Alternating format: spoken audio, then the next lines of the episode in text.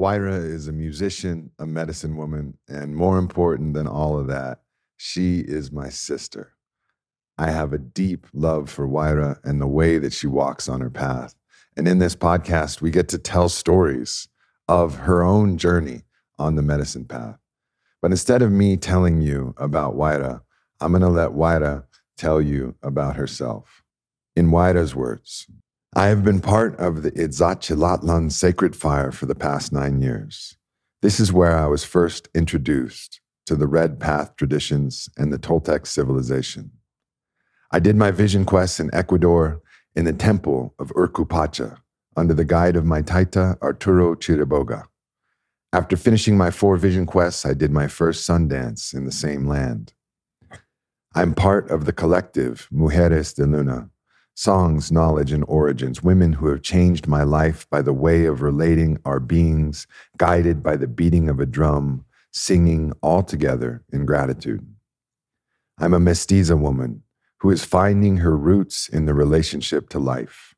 I'm a mama of two teenagers. Beyond my skin color or the family I was born in, I recognize myself as an indigenous woman, daughter of this sun and this earth related to all, alive because of everything that sustains my life, completely dependent on the sacred spirits that give me life. All of these rites of passage have taken me deeper into knowing myself a little bit more. If I want to really be in service of the true greater purpose of my life. The memory of the warriors that have been here before us is in our blood. I surrender with great respect to all the carriers and keepers of tradition. I also consider myself a translator in many ways, because all I can talk about is what I have experienced through my own flesh and breath as things are continually shifting. And I know that the mystery is holding space for us all. But before we get started, a word from our sponsors. First up, we have Mudwater. Now, Mudwater is one of my favorite products that are out there in the health and wellness, better for you space. It's a coffee alternative. It has four adaptogenic mushrooms, it has cacao, Ayurvedic herbs, and it's really a coffee alternative. It has a fraction of the caffeine of a cup of coffee, but I do like a little bit of caffeine, and Mudwater just hits that sweet spot. It doesn't have a bunch of sugar or anything in there, so if you want to add your own sweetener, you're welcome to, or if you're mixing it in a shake or a warm morning drink like I often do, it's just really a kind of a perfect product. And it's no surprise that Mudwater has done so well as a company because it's just phenomenal and phenomenal all the way up, all the way down, not only from the quality of ingredients, the flavor profile, and also just the customer service and the ethos of the company itself. I am a huge fan. And again, cacao and chai for mood and a microdose of caffeine. They got lion's mane, which helps with cognitive support and alertness. Cordyceps, which is the flagship ingredient in our product Shroom Tech Sport from Onnit.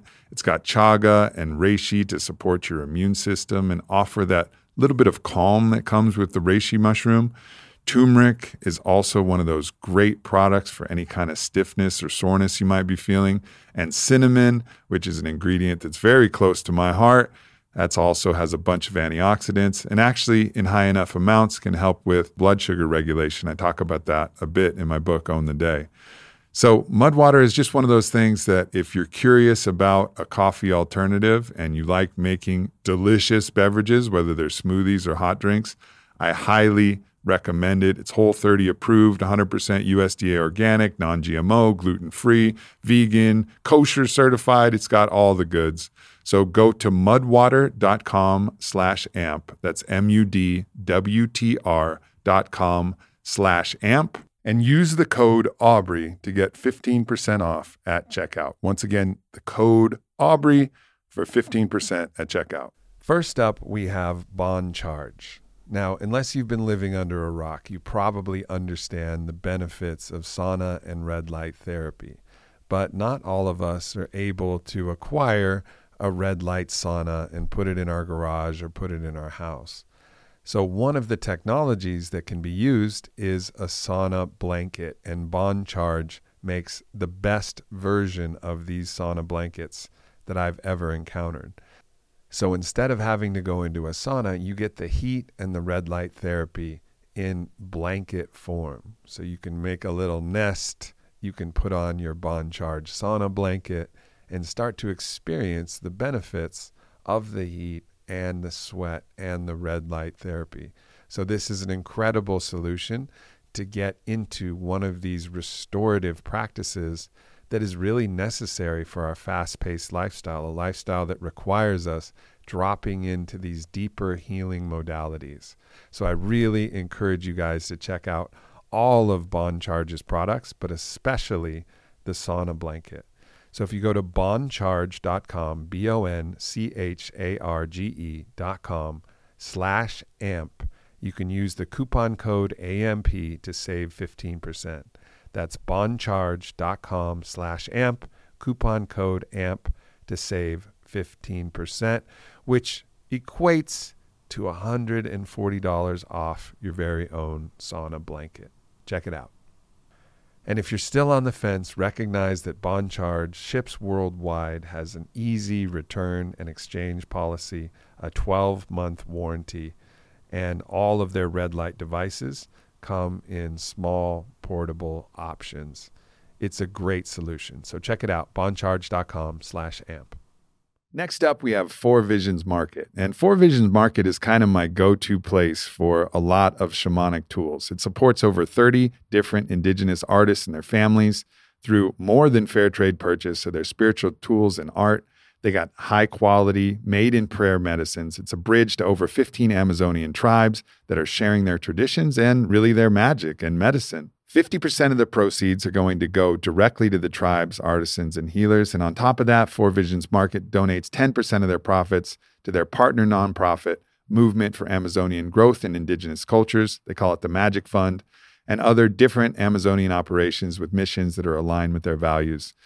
This year, Four Visions Market, they're spearheading a native plant reforestation and seed preservation project in the Colombian Amazon, as well as a bunch of different support for the Putumayo region and the hundreds of indigenous people there.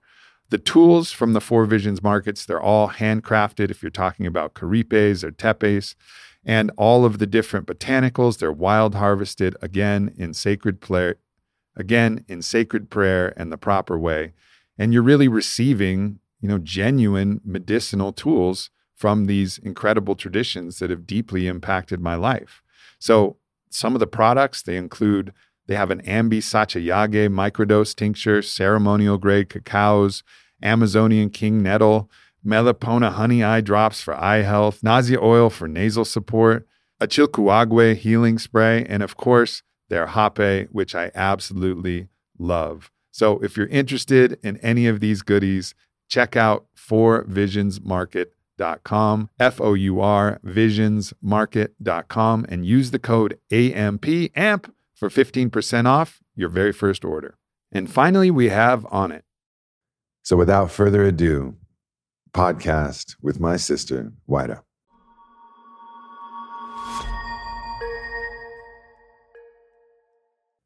Often I like to lead into these podcasts just to set the frequency. Mm-hmm with the song so that the song sets a frequency and the intention of letting these words be medicine mm-hmm. for whoever hears them. Mm-hmm. So if you're up to share any song that yeah. comes from your heart, sure. Then we'll uh, we'll start with that.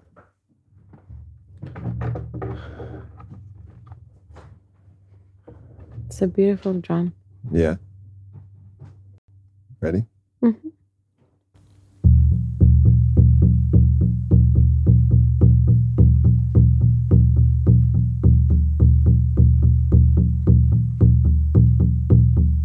Oh, Malia,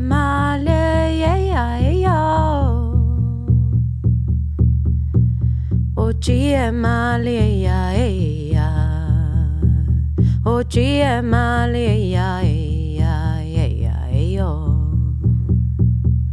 son le vale, yeah, yeah, yeah. Zunkine vale, yeah, yeah. Zunkine vale, yeah, yeah, yeah, yeah. Serpentinas espinantes, cristales que absorben mis huellas Corto tu carne y vibra. Mi corazón al tiempo, mi corazón latiendo, ella y yo. Canales piramidales, cristales transforman mis huellas, espirales profundas me llevan hacia adentro, me sacan desde afuera y. Abuelito de montaña, abuelito del desierto, abuelita amazona y ella y yo. OGMI, OGMI, OGMI, yeah, yeah, yeah. OGMI, yeah, yeah. OGMI, yeah, yeah, Tunkile vale, yeah, yeah. Tunkine vale, yeah, yeah. Tunkile vale, yeah, yeah, yeah, yeah, yo.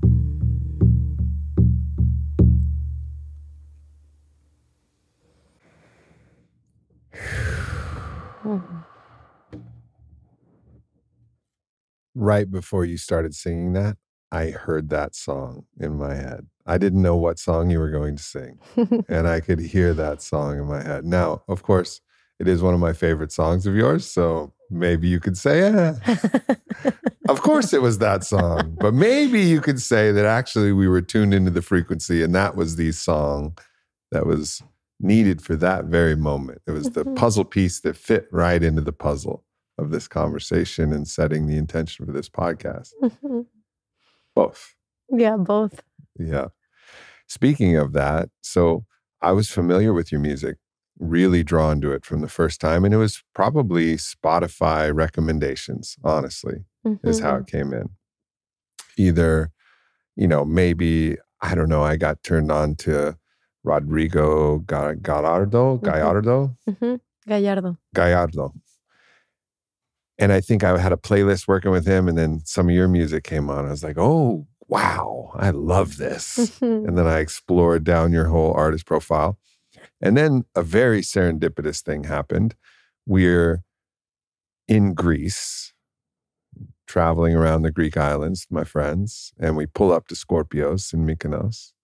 And then I see a woman and a man get up on stage. And then I hear the song, and I'm like, oh, I've been listening to Huaira for a long time. And I get to my phone and I was like, yeah, yeah, yeah.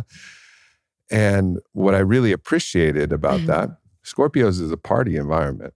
I mean, bottles of alcohol and whatever other substances are going on there. But what you were offering was not just like what a DJ would offer. You were you were kind of the shaman of the frequency of the music that was playing there. And even though everybody was partying, you were just laying in this tone of like, yeah, have fun, but here's the medicine, the medicine. And the medicine allows all the joy, all the laughter, all the love, all the sexiness, all of it is all contained in it. But I'm going to put out this frequency that everybody can enjoy. It's like when the when the ocean puts out that calm water with little bitty waves that everybody can play in, not like the crashing ones that are gonna, you know, destroy destroy mm-hmm. people and put them on mm-hmm. kook slams. It's but just this frequency. And at that moment, I was like, man, we gotta, you know, like I gotta find a way to get to know Huaira and get to experience what she has to offer. And as that's happened, of course, I've uncovered more and more layers of why I was attracted to your songs and your music and the energy that you're putting out. So it's been a beautiful journey to get us to right here. Mhm. Yeah, I feel very grateful. And as you said in serendipity, and what we were talking also yesterday, in the magical ways that things unravel, whether we want to um, uh, say that it was a magical event or that we were all, all actually the protagonists and the, the makers, you know, just as when we say we're the dreamers and we're also the ones that are being living this dream, no? Um, definitely like i can tap into what you're saying.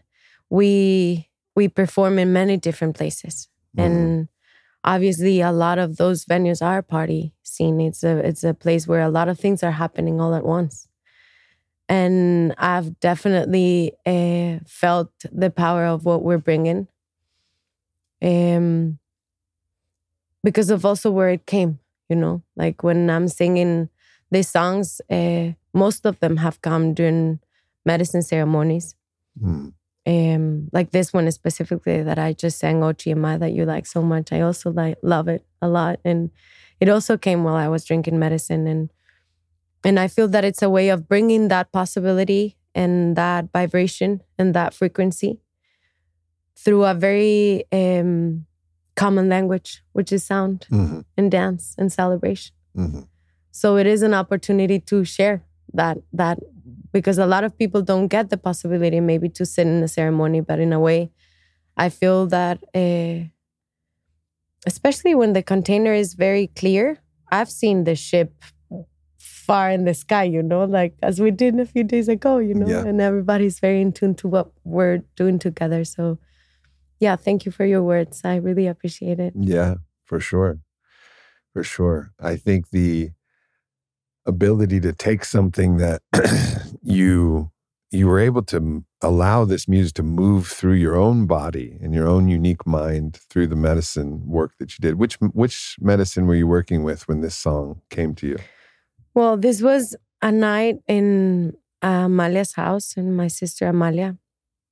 And we we drank ayahuasca during the night. We drank ayahuasca during Mhm. the night and and we had a lot of San Pedro that we needed to peel for another ceremony. Uh-huh. So eh, they all went to bed, and Karenina and I stayed awake. And Karenina was like, "Should we start peeling the medicine?" So we drink more ayahuasca, and we start peeling the San Pedro. Drinking ayahuasca and peeling San Pedro, peeling Wachuma, that is a that is a powerful process. and this and this song came came in that moment. I was like seeing all this like crystals in That's my just hands. this pause. That's the coolest Uh, origin story for a song. Yeah, so we drank some more ayahuasca and went to work peeling the wachuma. And then this song came to me. Just thank you. Thank I you mean, it's um, I mean, yeah, it can sound extraordinary in that sense, you know, but also when uh, your life is is guided in this way, where the medicines are available in our daily basis. Yeah. Because for a long period of my life, it was very close to me. Now I've been away from Ecuador for a while, and it's not something as it was before. That it was very, as I just mentioned, you know, it was. So that was a very intimate ceremony for us and then we had to continue the work. Yeah. So it was that. It's actually a song that is inspired in uh, Icaro by Maestra Olivia eh, from Peru, Shipibo con Mhm. Ibo. Mhm. And that melody kind of like stayed with me with like, and it's it's different, but it in that moment I was so present with the ayahuasca, and yet I a could thousand people just went into an ayahuasca vision just from hearing you do that for, for five seconds. They're like, oh God, here we go. Oh. Here we go again. Yes, well, that is the power of the music, you yes, know, it is. Yes, it because is. it's something that is imprinted in our in our waters, and that vibration that has moved us in in certain ways can take us back to any memory, you know, and that's Mm-hmm. why it's so medicinal too, because we get to experience that vibration in ourselves, and so yeah, I I feel very honored that I that I, I I've had very beautiful possibilities to sit with the medicine in family where I I Mhm. felt so comfortable and open that I was a very clear channel to receive too. Yeah. One of the things that I've I've really been feeling this, and I even wrote a long time ago a blog back when I was writing blog posts and I didn't have a podcast yet. And it was called Party with Your Third Eye Open. Right. And it was basically the idea that we have this distinction of like, oh, I'm going to go party, which means I'm going to close everything down. I'm going to inebriate myself in a way where mm-hmm. I see less and less of the world. My inhibitions are gone. Everything is there. It's just like the immediate thing in front of me. So it's a closing of your consciousness. Mm-hmm. And that's one way to do it. And there's certain applications for it. And, you know, alcohol is certainly helpful in that regard in some ways, but it doesn't have to be used yeah. in that regard. It can actually open if you want. It's a lot about intention. But the idea that people who are actually, oh, you're at Scorpios, you're partying, can't have a like a medicine ceremony in the party. This is, I mean, this is what Burning Man collapses as well, right? It's like this idea of what is medicine, what is party, what is celebration. And ultimately, it's an invitation to celebrating life. Mm-hmm. And that's the way that I like to party. Like every time I party, if I'm partying, like you're going to probably find the best version of Aubrey that you've ever found. Like you, if you catch me partying, like I'm going to be the clearest and the most heart forward and yeah. the most present actually because that's what that's what's fun is being alive celebration not being less than being more being more open open to the sounds open to the people around you so that's when i want to get in and i think when you go to like a, a, one of those other type of clubs which i've been in many clubs and i like clubs where it's just heavy music and people are all drunk and there's a lot of other energies maybe you do want to close your energy field down a mm-hmm. little bit and you want to kind of protect yourself a little mm-hmm. bit so the intoxicants protect yourself a little bit and you kind of create a protected layer. And that's fine. No judgment for that path. I've been, and I've done that many times myself.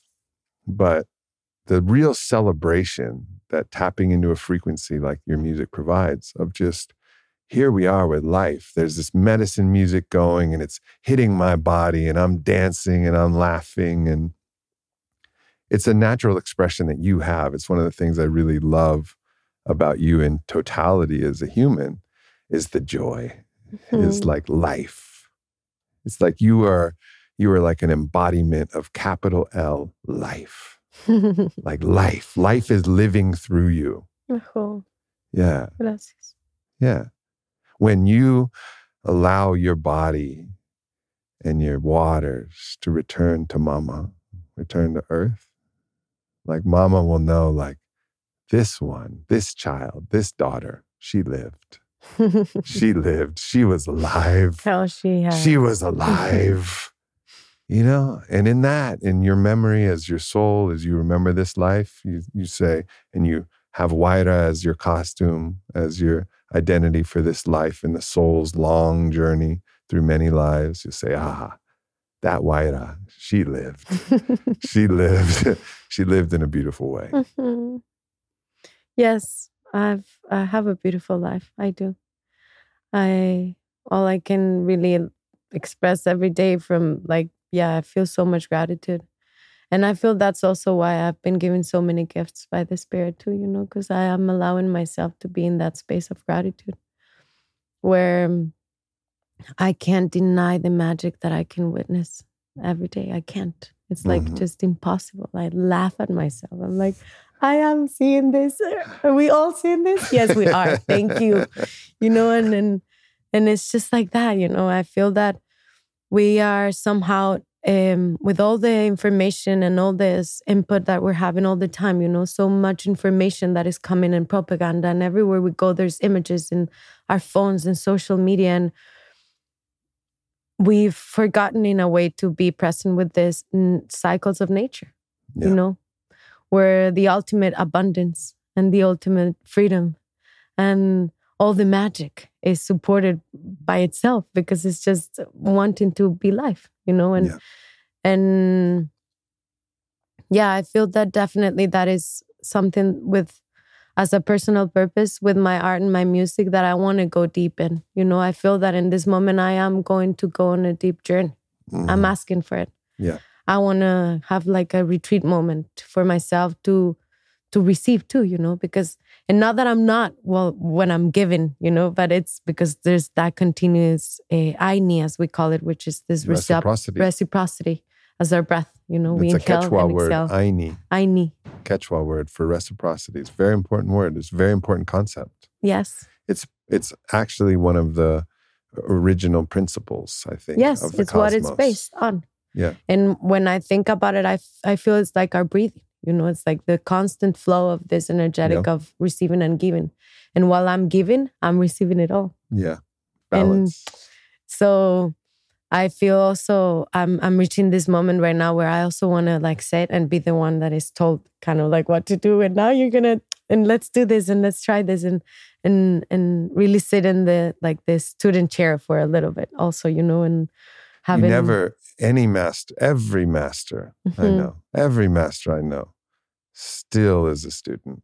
yes, That's what dis- that's what distinguishes. I actually think one of these stale masters from like one of the really alive mystics. You Mm-hmm. know, a master can study, study, study, experience, experience, know something, but the moment they think they know everything, they've gotten almost like calcified, fossilized, and the life is not moving through Yeah. them anymore. Yeah, you know, no. and so the student is that it's the regeneration. It's the spring water that comes in and softens all of the hard parts and then Yeah. evolves, allows new things to grow. Maybe Yeah. there's a whole new horn that grows out of your concept that you, wow, how did that even happen? Well, because life got in there. yeah, questions. And it made you made a unicorn horn in your idea, and now you have to deal with this. Mhm, concept.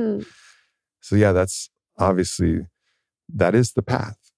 Yes. It's learning, finding your own mastery, but allowing it to, again, life, life Yeah, to flow death. through you, and death, death as a part of life. Yes, it has to happen, and to so that we can shed our skin and we can shift in however we want to now experience ourselves. You know, because it's the more we get to.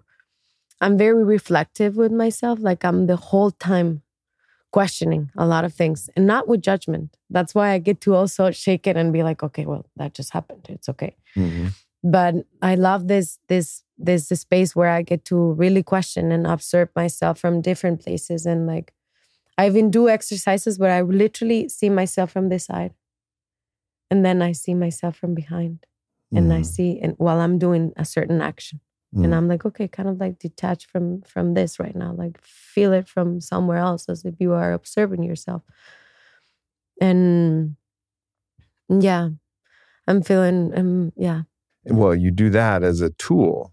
So it's important to consciously do that as a tool to be able to be the witness of yourself. Mhm. and say, oh, look, the Aubrey is worried about this. The Aubrey is going through this process. The Aubrey is doing this. So it's very important practice.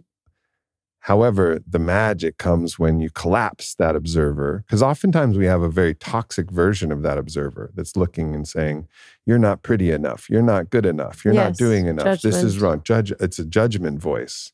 So we have that, yeah, we have that witness perspective, or even superego, as Freud would call it, like the witness perspective over the ego of ourself, like looking and judging and poking and picking. And but really, when the real magic, when you're singing, of course, and when you're in in the in presence, all of that collapses, and you are just expressing everything. All of the observer comes right into the present moment. And in Mhm. the present moment, that transmission becomes magic. Yes. And it's so healing for me. Like when I'm singing, it's like the most, uh, it's when I feel the most present, I can say, you know, because I cannot put any, anything in between. Because it's, I see it is not even like the voice that is coming through me. Yes, it's a voice that is manifesting through this vessel, but it, somehow it's not even mine, you know, like it's just Mhm. coming through me. And that's Mhm. why it just goes with the breath it's yeah. gone. I just, you know, and and yeah, it's it's I find it very nurturing to be like in that in that in that state of the witnessing. But you know what I'm what we were reflecting on also yesterday when I was saying we are the ones that are seeing it all all the time. You know, we are the ultimate witness because Mhm. through us all the manifestation of whatever we are creating within our own world. is it's happening in front of us. You know, we cannot deny it. There's no way that I can close my eyes and not see. Mm-hmm. It's beyond our understanding, you know, and so yeah, I, I this is why I love encouraging people to sing. And that's why I love sharing those workshops too, because I feel that we are so afraid of expressing ourselves beyond singing, because it's not about if I'm singing in tune or not. It's expression. Yeah. And we are afraid to express. Yet we're talking all the all the time. Yeah. But then when we really have to express something that comes from our heart, there is this like kind of like, oh, I rather The judge. Close it and maybe what I'm going to say is not that interesting or if I'm going to say this and then maybe I said this and it wasn't that one or all these things you know and and and I feel that a lot of our blockages are are very like imprinted yeah of course in our in our in our in our body and that's why we don't get to open up and ah you know yeah, like let yourself feel, sing. Let your whole expression, let the emanation of Mhm. your entire energy sing a song. You Mhm. know, uh, one of my, you know, one of my friends and teachers is a channel named Paul Selig, and uh, he had he channels from the guides, and the guides say, "We will sing your song for you until you remember the words."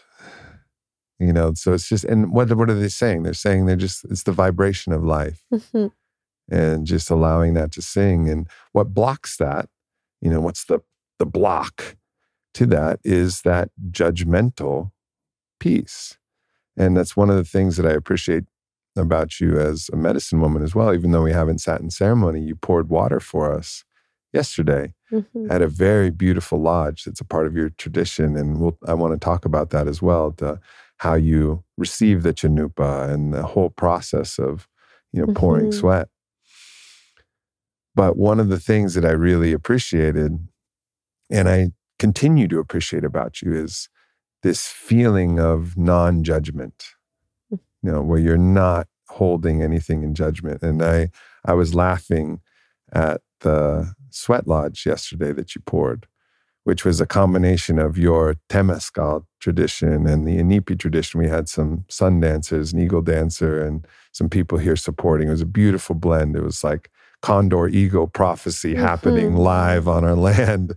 Was really beautiful. But you said, you know, you talked about some of your initiations, and people were asking if they could bring water into the lodge.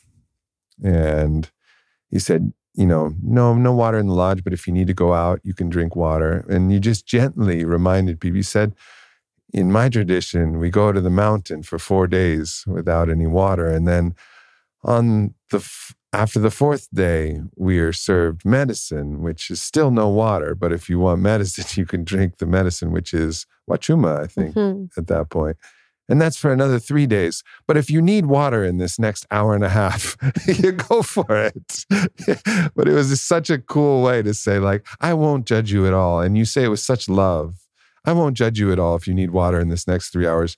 Just let it be known that for seven days I go up on the mountain and I don't drink any water.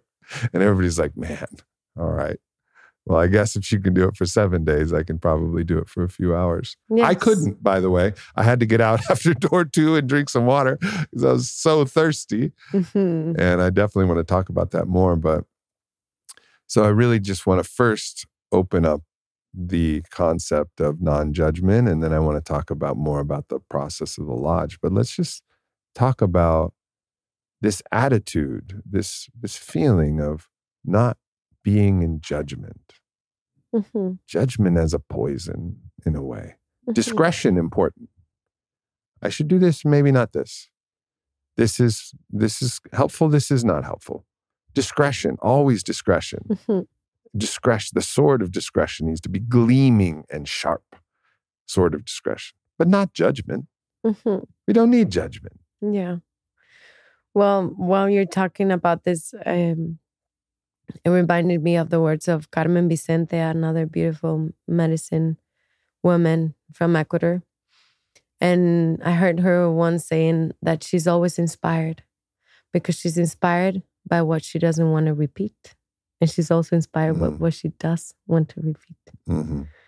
And she said, with those eyes, everywhere you look and everyone you see is inspiration. And I I mean, yes, I, it's like I feel judgment comes. I mean, obviously, we it, it comes from this place of thinking that things could be done in a diff in the way we want first to begin. You know, because why would I even question what this other person is doing or what is already happening? But I have this perspective from my own personal experience and my own eyes that are witnessing this situation that this could be done differently. And we get entangled in that in that place where we're actually just having a reflection of ourselves, you know, because mm-hmm. if there's something that is triggering you and you're able to judge it, it's because something in that is resonating very deeply in you that you can even see it. Yeah. Because the eyes of the ones that it is in complete in love with existence is not um is not coming with that, you know, that that eye that is questioning the possibility of another uh, the expression of another being because we're actually I celebrate when people get to talk, get to sing, get to do something. I'm like, yes, that is beautiful, you yes, know, and exactly. and how beautiful that you get to be inspired also by maybe my many words. You know, I love talking. I am a storyteller. I I'm a simultaneous translator too. You know, so I'm always very aware of the words that have been said, and I'm very present with what it's been said. And then I feel that a lot of the times people come to me and then they're also very open to express themselves and not feel that that inner judge from within, you know? Yeah. And I in the times where I am feeling that judgment, I do go inside of myself and I question what is happening here.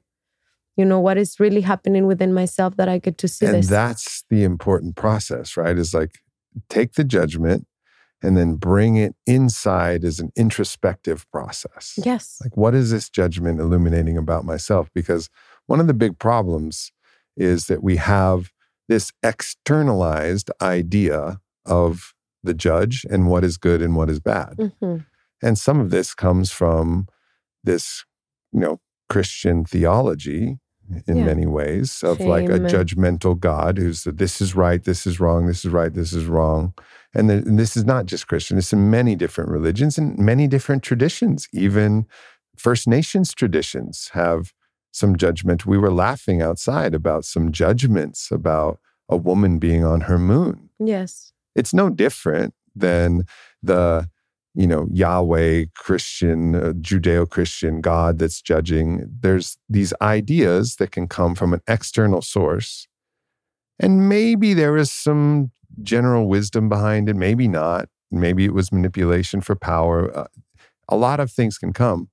So there's these ideas that can either come from a tradition or it can come from a religion about a god or it could come from culture. And so this external judge, again, external judge being religion, being a tradition, or just being this invisible God of culture, which says, this is beautiful. See how many likes this person has. See how many see them on the cover of the yeah. magazine. See them doing this. This is this is our God. This is what's important. And God says that this thing, the way that you look right here, that's not beautiful. The breasts that are this size, nope, that's not be- like all of these things subconsciously. There's an external judge that is preventing us from expressing our true song of our own beauty, of our own yes. life. Yes. And so it's like getting back to the inside, like, no, no, no. You are participating in the divine force. If you're doing it, if you really tap in, God is seeing through your eyes. God is whispering through your mouth. Mm-hmm. Like that moment where you feel that it's participation with life, participation with the divine, and then holding gently all of these religions and traditions and, and testing them to see does this resonate in my own body? Is this really true? Where is this coming from? Is this from me or is this from an external God, the invisible God of culture or the God of tradition or religion? And being able to distinguish the 2 mm-hmm. so important. It is important. It is. And I mean, especially because we are living as a collective, you know, in this human experience, it I I'm very clear that the best work we can do is is to be very uh, to go very deep in ourselves. That's the best way we can support the wholeness. You know. Yeah. I I, I repeat this often because I've found that really self love is the best activism that we can we can plant. You know, we can how can I generate this this space of truthness and and how can I liberate my myself from the judgment and how can we get in tune with uh, the cycles, the natural cycles, the the places where we can all be ourselves, where we can all express ourselves in our truthness. Yeah. And the moment we are really tapping into that space of our of our gift, of what we've really come here to share and express us as in this lifetime experience as this human body that we have. I see that as like the you know the the greatest ceremony of them all. You know, I've been Yeah. in many ceremonies where I'm like, what should I do? And Paulina would say, the best thing is to be there what you're doing right now. Like, why are you Yeah. searching what else to do yeah. somewhere else? Sit and pray or sing. Just be present. Yeah. That's the best help you can do. And so yeah, I, I feel that it's very important to to ask questions and to find other places where we can reach for this other information and that maybe if something is like not resonating and is even hurting us in a way given by like yeah culture or something that has been imprinted or because of our parents and what they were taught. And then with so much love they also give it to us because it came with love too. And that's why we trust and we receive it. Mhm. but it's important to have that personal uh, space with ourselves so that we can get to ask the important questions Yeah. that will lead us to to a bigger spectrum you know? Hmm So I referenced it, and I've done my own processes of being in isolation, but Mhm. not without food or water. I've never done a long vision quest type of practice, but I spent six days in the darkness, Mhm. absolute silence, isolation, blackness, not dark, blackness, no light. And you really get to know yourself in those experiences. But in your tradition, back home in Ecuador, you have a four, seven, nine, and 13 day vision quest Mhm. process. And in that process, I'm sure you really get to know yourself well. So tell us about that process, what it is, what you guys do, and then how that helps you illuminate those parts of yourself that you can actually see when everything else in the world kind of goes out of focus and all there is is you and the mountain and you. well we say that we go to the mountain to rest and i didn't really understand that the first year i went And But the mountain is the, for everybody who knows, the mountain is the place where you do the vision quest. Yes. Well, I did it in Ecuador, yeah, the north of Ecuador in eh, in Imbabura province in Urcupacha is called the land where we do it. That's where our ceremonial land and where the sun dance is is happening and the spirit dance too and the vision quest. So um, I drank ayahuasca uh, and in March for my birthday that year, and on that August I was already in the mountain Mm. because I met these beautiful women and I say, I just want to do this. Like I want to, I want to do this. I want to be with them and I want to understand what this is about. So um, you go to the mountain for four nights, four days. The first year, you have to prepare your bundles of tobacco, your prayers, and you are planted in a in a place in the mountain. Many vision questers are in the mountain, but we each have our own space, and they put this uh, bundles of tobacco around you, you know, like a, a como un, I don't know how to say it, el, como un corral, a corral. So you cannot leave that space. It's not that you're wandering in the mountain, you're inside a Mhm. specific place with your blanket. And we did bring mosquito nets because there's a lot of mosquitoes there. And I I was I felt that year I was gonna die. I did feel that very deeply, profoundly. I was really thirsty.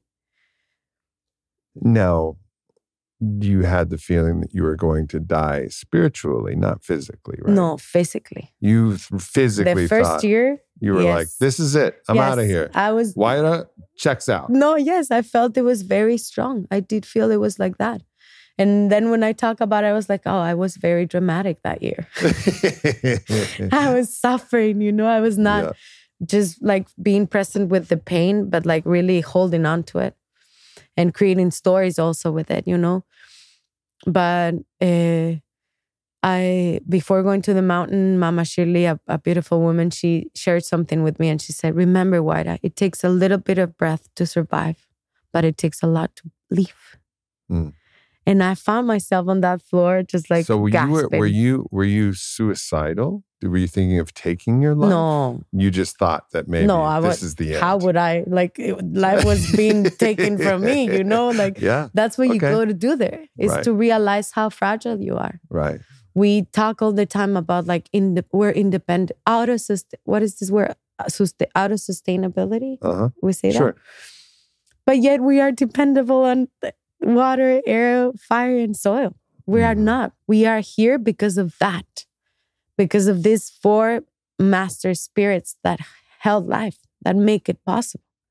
So you go there to realize that fragility hmm and how if you don't have that around, you will die. hmm And in the times we're living, it's I, it's such a good reminder because we th- take things for granted. We open the tap, the water's there, just like dripping. That's something you said yesterday when you were pouring sweat. You said most people don't actually know the sensation of being thirsty.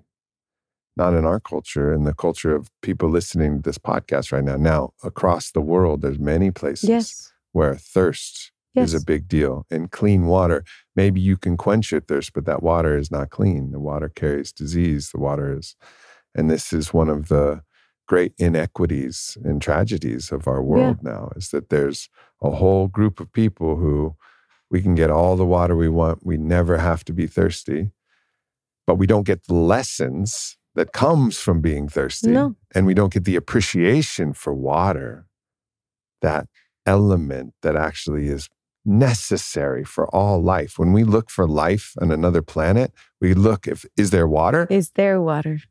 Of we're like, well, there's water there, There's so life. there's life. Yeah. You know, and that's like when we discovered there was ice on Mars. You know, I think we discovered that at least.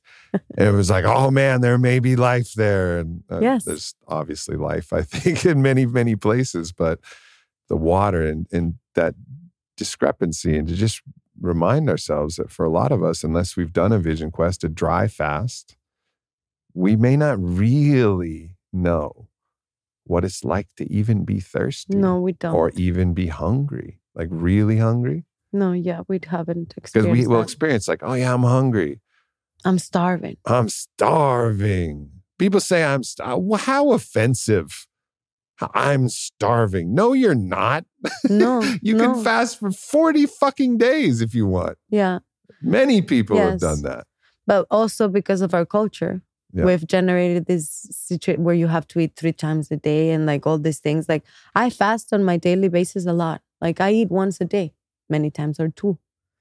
You know, and I feel really good. I eat when the day comes that I oh okay, right now I want to eat, and I cook, and we eat. We cook a lot in our house. We cook all the time. We always eat what we cook, and so I feel that also having these opportunities where you really get to surrender and realize that you do like all you require actually all you require is that because that is what the biggest lesson I've received in the mountain how much drama and stories we put around things that are like really they don't have that that even meaning sometimes you know? We go in these games in our head when if we were really tapping into just this possibility of drinking our water and doing our things you know and being present with the sunrise and the sunset as it was back then. People used to be that was their cycle in the day.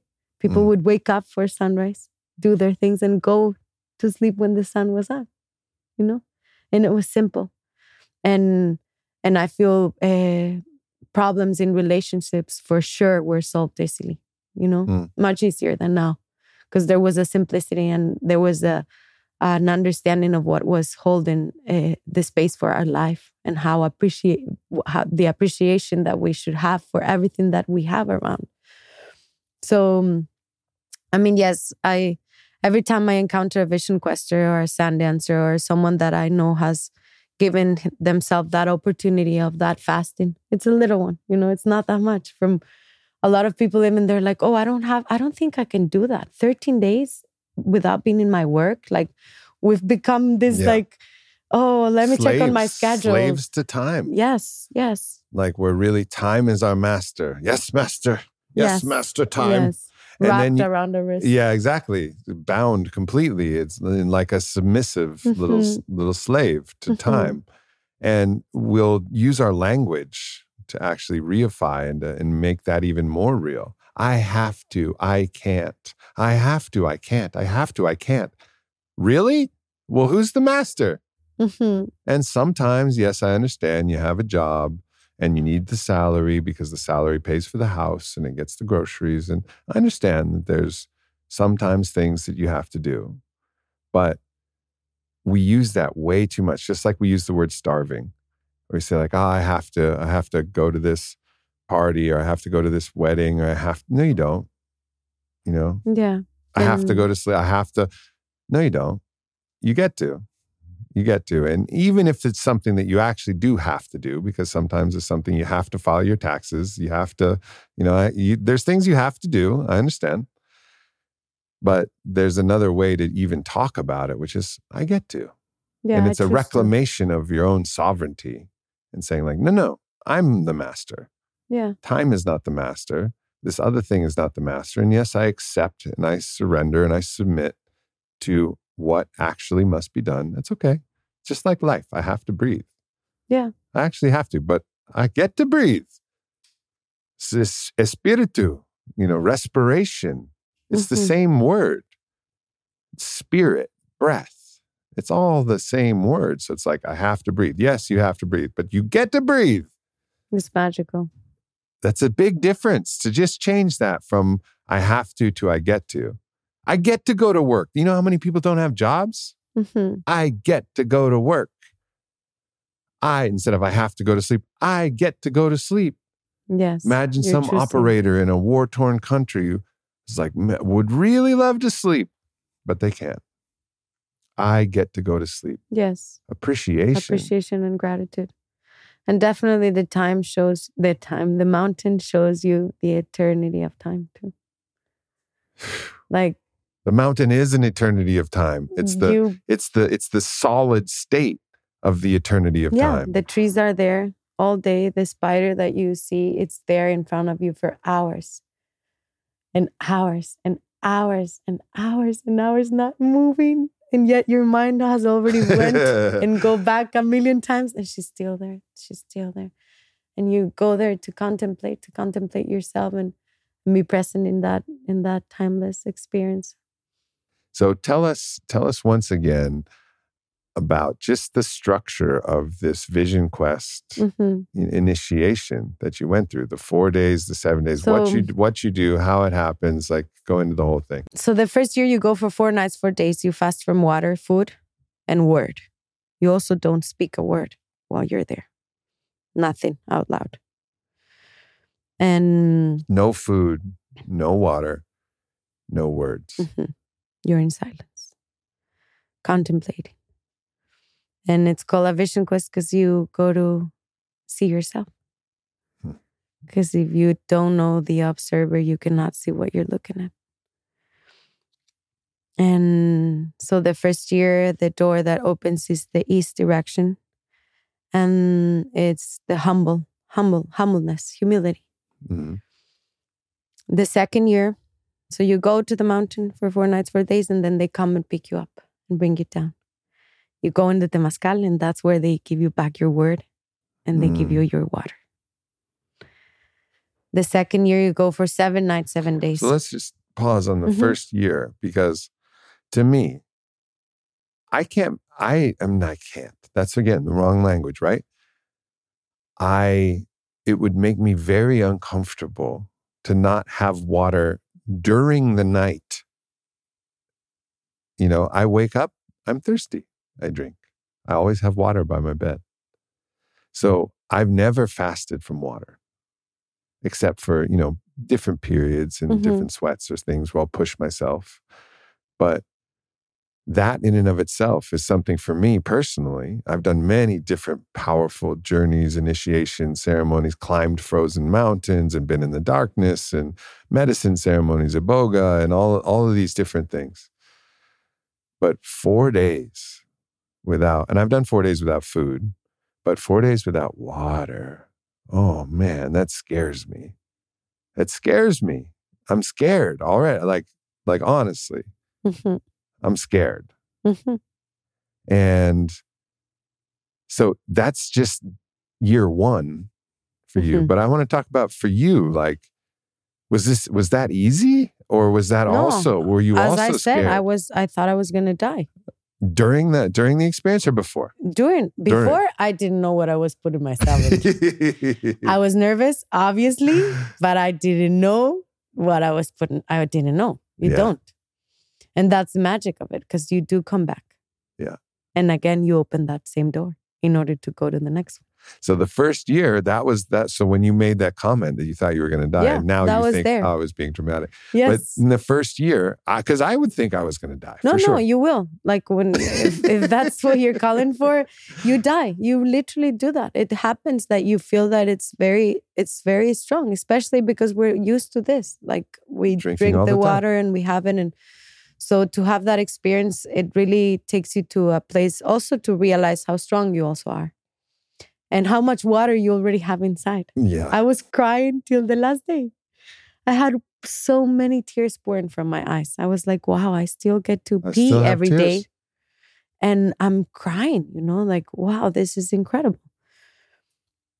And so yeah, it is, it is, it's it's you open that door. And what is also beautiful is that you once you open that door, what it's been asked and it's also been um um advised, like as a Mhm. an advice is to to commit to the four years.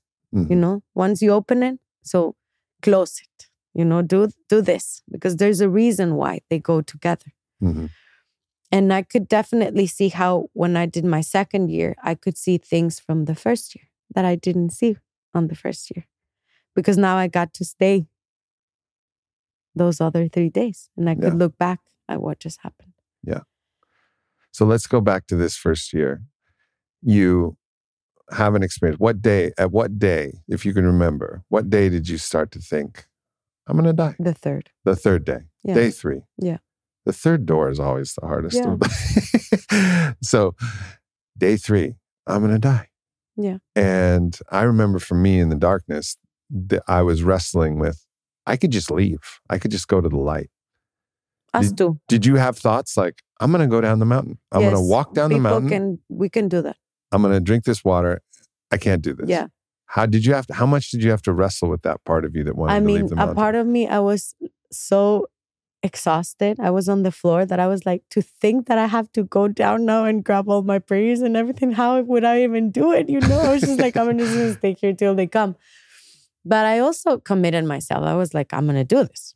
There's no way I'm gonna come down. Like, why? I'm doing this. I'm committed and I'm gonna fulfill my uh, word. Yeah. I'll do it. And it's also beautiful because, like, there's a lot of vision questers in the mountain that are doing this. We're all doing it together. Mhm.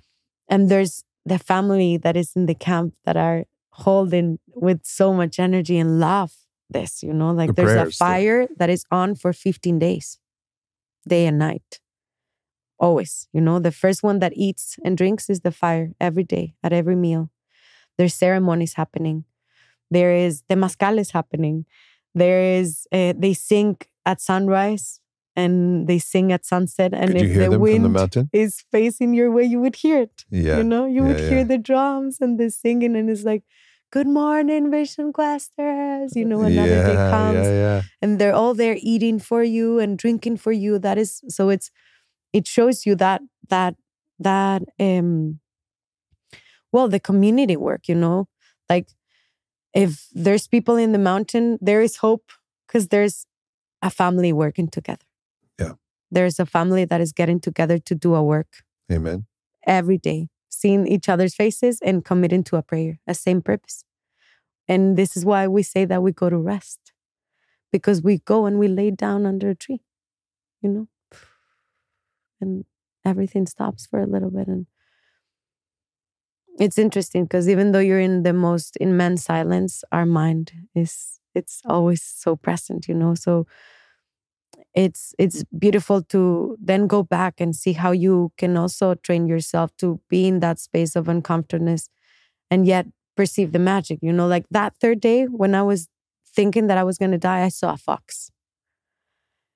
And i was like wow and i was naked super hot ecuador august you know in the mountain Wow. hot hot hot. I was naked on my knees and uh, there was a fox and and i had my tobacco because you bring out tobacco that is guarding your your word Mm. once you come down, you light it, and that's when you speak. And I sat with my tobacco, and I was just like, "You don't light it," but I was receiving this the flavor of the flowers, you know, just Uh-huh. like that corn leaf, and seeing the fox, and I was like, like wow, I could see. I'm sure it was a female fox, but we were looking into each other's eyes, and it was what a poetry, you know, like Yeah.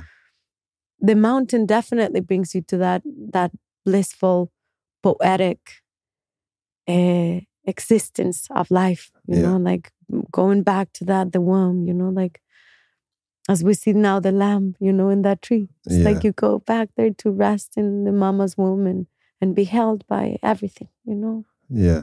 Yeah. The when you take something away, then you realize how precious it is. And it's unfortunate that we sometimes need that. But like taking away water and people or light, and then you start to really appreciate Mhm, that thing which you've taken for granted. mhm, And that comes. So all right, so you, you do this, this is the first year. mhm. challenging. You go back to the sweat lodge, the Temescal, you light the tobacco, you get your word back, you talk to people, Celebrate. you eat, you celebrate. Like amazing, Mhm. amazing achievement Mhm. and accomplishment. And for any vision questers listening, just from me personally, like mad respect to you. Like Mhm. mad, mad respect. So much respect.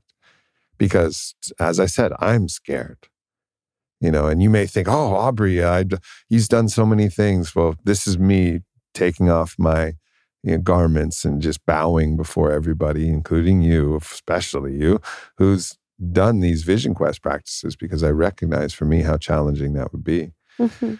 but that's just the beginning that's year one of four years so what happens the second year So the second year uh, is the west direction, and it's willingness when the medicine comes. You know, because you're coming back. There's a will that is bringing you back, Mm. even though you just experienced something that was very hardcore. yeah You're saying, "I'm coming back." So again, the door of the east opens. You get to be thirsty again for four, Four nights, days. four days. And when after the four night and in four days, they come and visit you in your tree. And where I did it in Ecuador, eh, they bring guachuma, San Pedro, Mm. and three pieces of fruit. So like a banana, a piece of watermelon, Mm. And a sweet cucumber. That became my favorite fruit for a while. I couldn't even like. I was just smelling her, and I was like, I'm not gonna eat it. I'm just gonna smell it. And they, and they bring a tobacco too. So they they bring all all of this with them. And they light the tobacco. They smoke it. They bless it. They give it all to you, and then they share the tobacco with you. So if you want to speak, that is a moment to share something Mm. that you want to share. right And if not, then you smoke and, and give it back. When I went for my second year, um, my daughter Chloe, Amalia, and Patty came to give me my support. oh wow Because that's also interesting. You know, I'm in the mountain and my kids are down in the camp. sure And the kids of a lot of vision questers. And it's the family taking care of the kids. And Yeah. their mama or dada maybe is in the mountain and they're part of, you know. So they give you the medicine and the three fruits and they come and pick you up after three more days. So they give you that. And then again, you're alone with your medicine and your fruits for three more nights and days. And yeah, you haven't drinking anything or eaten anything. So you drink that medicine and it's like, you know, like a sponge that just everything in your body just receives it hmm and you have these two liters that has to last you for three days. You know, it's like so Two liters of Wachuma. two liters of wachuma. And Wow. um, yeah, beautiful glass they bring with the flowers, all all detailed, you know. But you haven't drinking anything, you know. Like I remember my water, first yeah. year doing my well, when I was doing my second year, I grabbed the bottle and glug glug glug glug glug glug glug. glug. I was so thirsty, but it's the medicine, you know. But it's oh still oh my goodness. in a way- you must have been blasted. but and still it's it's hydrating you somehow even though it doesn't take like all the thirstiness from you obviously but it it is pumping you you know you haven't Of taken course. anything so and then i passed out like i just lay on the floor and i remember waking up in the middle of the night because then also because you're so thirsty you do sleep a lot but it's very you know you get you're very also your nervous system is like very sharp in Sure. a way you know and then i received the medicine and i rested so well i slept so much well, and it's a very heart opening medicine. Yes. So it's bringing this sense, even though you're thirsty and there's signals from your body that's saying, like, I, well, you need to get water. What are you doing? You know, like, you need to get water. You need to get water. Like, lots of your body is just in revolt. Like, Yes. you're crazy. Go get water. I know there's some over there. Don't leave this fucking tree. What are you doing? well you do have dreams like that I bet. you dream a lot Because your body, your cells of your body, the loyal subjects, these billions and trillions of cells Yes. are like, what are you doing? And you're like, and you, as the sovereign king or queen of your own consciousness, has to go, it's okay, body. it's okay It's okay. We got this. we're actually great We're great. we're We're, great this- we're going to be even better. Even. Just trust me. yes And the body's like, I don't fucking trust you completely, but enough. Then that energy of trust. But of course, opening your heart with the Wachuma, I'm sure. yes no wow And then from there, like the heart's open and all the cells are just bathed Yeah. in that heart energy. And you're like, ah, all right, all right, Yeah. we're going to be okay. I cried that that that night a lot. I woke up in the middle of the night and the stars. This is in the middle of the mountain, you know. And I remember crying so much. I was I was in so much gratitude just for the possibility, you know, that I was choosing to do this. It was Mm. something I was choosing, and I had I, I was having a whole family supporting me to do it, you know. And so obviously, yeah, Huachuma, San Pedro, in in it grows a lot in Ecuador everywhere. You know, like you're even in the city, in the street, and there's like inside a house, like just blooming out of their wall. It's like a bunch of huge cactuses and and it's definitely I mean the visions I have a, a lot with with uh with Wachuma, they're very aquatic somehow. It's very like Yeah. Yeah. Yeah.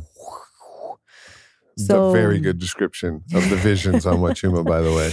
Yeah, it I remember that exactly from the first time I did it. It's just so watery. And there was Yes. this like, there, when my vision, the first time I did Wachuma with Don Howard, I remember it was like there was this this woman, this goddess with like long fingernails, and she was voluptuous and dangerous, and she was just writhing, almost like Ursula or something, like tentacles yes, moving around. very aquatic. very aquatic. Because well, you, you can see the cactus is so there's so much water in it.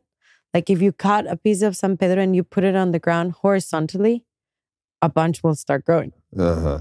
And you think it's drying, but it's not because it's just so juicy inside that it's just there's life there. All these crystals, you know, that are just so yeah, you receive the medicine and and that's what I was saying. It's when when this door opens, you get to witness that first door that you just did for 2 Mhm. times now. And there's a very interesting perspective, you know, when you go back to do it. So the second year that you go, you already know you can do it. I've Yeah. already been without water for four days. Of course I can do Yeah. it. So attitude is Different. different. You Less go dramatic. less dramatic. I mean, definitely that is something I've learned in this path to be less dramatic. And and just the gifts, you know, the gifts in nature to just witness like, yeah, the clouds for s- s- just contemplation, you know, like when vision questers we come down from the mountain, you can see the clouds in our eyes. This the the the eye- the lo, the eye, the light in the eyes Mhm. of a vision quester is because it we just go there to contemplate and contemplate and contemplate and contemplate. And con- There's no Mhm. nothing in between, you know, like as it is, you know, with the mystery and the spirit. There's no um no hay un intermediario. There's not an intermediate. Yeah. We are through ourselves Mhm. talking to it all, you know, and receiving it experience. directly. There's no Yeah. Translator needed, you know, Yeah. it's beyond. You don't need a priest to tell you what No. God's saying. You can No. talk directly. No, yeah. You need to listen. Yeah. All right. So then after your second year, again, down to the Temescal, Yes. So down to again, the sweat. you go again with your tobacco the second year. So down, you go to the Temazcal and they give you your word and water. And that night, when you come down from the seven days, there's a Temazcal ceremony with ayahuasca. That's how they receive Oh, you. boy. oh, wow. That's how it's done. You know, they receive you because you've consecrated yourself with the medicine in the mountain. So they receive you with the medicine with the family in a Temazcal. when do you drink ayahuasca? Before the Temescal? In the In the? Temazcal. In the Temescal. In the Temazcal. Whew. Uh, what door? They uh, at the beginning they At the serve beginning. it. It's a medicine So you temazcal, get in, so and you we go drink into the many times inside. You, okay. It's a ceremony in the temazcal. All right. And then what happens if you have to purge? You purge in a bucket that then so you have a bucket out. in yes. the Temescal. Mhm. Yeah. Ah, All right. So, any, I mean, how profound was that? That obviously you'd done ayahuasca before, so it wasn't Mhm. your first time doing ayahuasca. But how profound was that to do ayahuasca in the Temescal, your second year, having gone through the east door for your second time, and Mm. then for the first time gone through, where does it go to the south? It goes to the south. Yeah, so you go through the south door with Wachuma. No, the second is west. Oh, second is west, south, yeah. east, then west. Okay. Mhm. So then second door west, you go with the Wachuma Mhm. and then you do the ayahuasca in the Temescal. How was was that incredibly profound? I mean, what was that experience like? Well, it's really funny that you're asking me this because what happened to Huairita is that I came down for my seven days.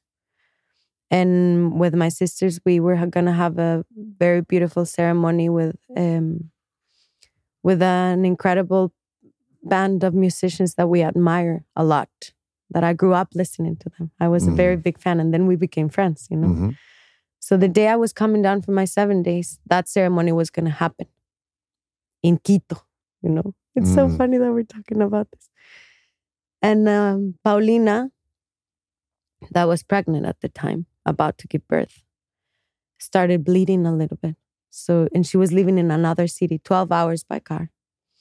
So she couldn't attend the ceremony, but she sent the medicine. And then my sister Amalia had to stay in the Temazcal because the vision questers were coming down.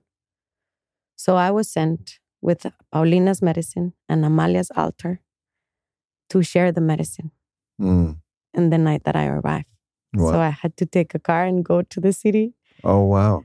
And I, I, I shared this medicine that, and I was just like the, I So was wait, like so the you did- delivery one, you know? Yeah. So you did the. So you did. So that year you didn't do it in the Temescal. That was no. another time. I've, I've, I've been there when other visions questers have Uh-huh. come down, but, But that yours was yours was unique because you had, had to to go to another. go Oh my goodness. and share to this come down from seven days Yes, and then go yes. serve medicine. no, it was very interesting, you know, because um well, in this path and how I I've decided to walk this path, I really um honor and respect, you know, like the people that have done it and the moment that now they're ready to serve medicine in a way when they they want to do it and also because they've prepared and they've done a long road in order to now share medicine. Yeah. So that was very um that was such an accept like it was something that was I was even like, oh my God, like what is this? You know, like am I gonna go do this and how is this gonna happen and what is gonna happen, you know? And Amalia was like, You're taking my altar. Paulina sent the medicine. All you have to do is serve. And that's what I told them. I was like, I'm coming down for my seven days. I'm drinking this medicine for myself. And since we're all we all drink medicine, Yeah. you know, we are all gonna support each other Right. tonight. And I'm just grateful that I get to be on service, you know, Yeah. the, of what was going to happen and somehow it couldn't. But, but yeah, it led up to, it was a whole thing. And it was beautiful. It was very strong. It was very strong and beautiful. I asked for help in the middle of the night.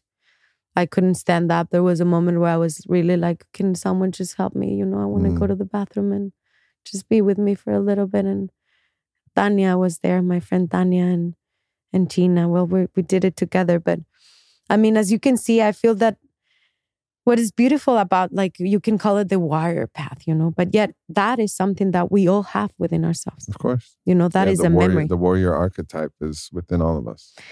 and then all these ceremonies and initiation uh, rituals bring you back to that memory in as close as you can get because you're feeling it in flesh i'm not going to hide from this situation you know I'm, i have to do it it's like giving birth you know you're giving birth and like the contractions come and it's like you cannot hide from giving birth it's going to Mhm. happen so you Mm. you just better embrace it and be present with what it's it's happening through the path you know Mhm. so that for me was a great teaching like i got to do that and then i went back to the camp to support for the rest of the days the rest of the vision questers that are still in the mountain for the Yeah. 9 and 13 days Yeah. Wow. All right. So then, year three. Now we're back to the south. Year 3 we're in the south In yes the south. So again, the four days in the east, no food, no water. The three days in the west, only wachuma and three fruits. Mhm.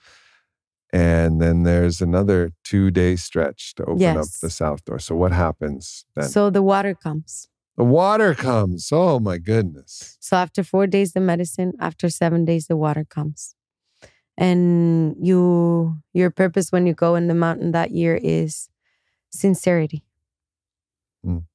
when you receive the water and wow so So the first year is humility.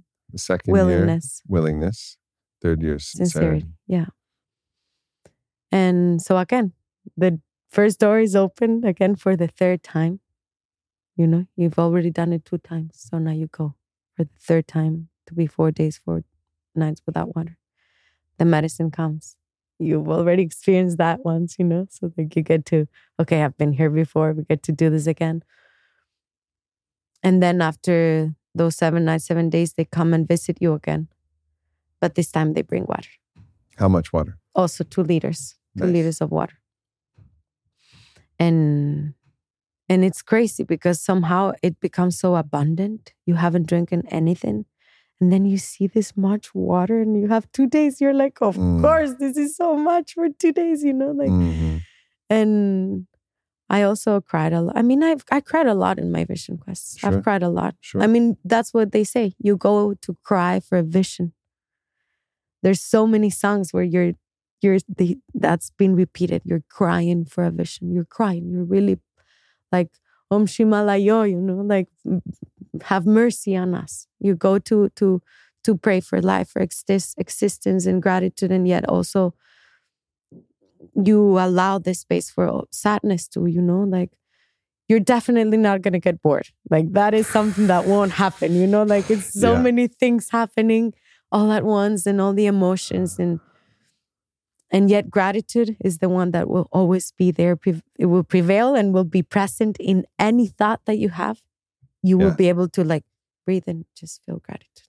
That's, uh, I mean, again, the only thing I can relate this to is the darkness, you know, because it's the restriction of all light. It's restriction of, you can speak to yourself. There's no Mhm. rule against that. But um, the, the, the, the idea that if you're just in the black by yourself, no music, no anything, you would think you would get bored because we get bored all the time. We're bored, like we're bored. I'm bored again, again. Oh, how ridiculous! And I, I even made a joke about that in the darkness. But there's, you. I was. I can't remember ever being bored Mm. in my in my time in the darkness. There was never a time where like I was because there's so much re- getting revealed in the dark. Like the darkness reveals reveals actually the light that's within you. You know, the one man that's asleep in the light and the other that's awake in the darkness. It's like so Hmm. much is alive and comes alive for you in that. So the idea of being on a mountain for nine days, not talking to anybody except for maybe a moment when you're smoking the tobacco that they bring, people might think, oh, I couldn't do it. I'd be so bored. No, you won't. There's so much. You get to read the book of yourself and the book of yourself as a chapter and a verse in the universal cosmic book of all of life. Yes. You're reading the book of life through your character. Mhm. It's like, whoa, there's so much. It's the it's the most interesting story. Yes. And to think about how many beautiful beings have sat under a tree, you know? Yeah. And how much has come through that experience. Mhm.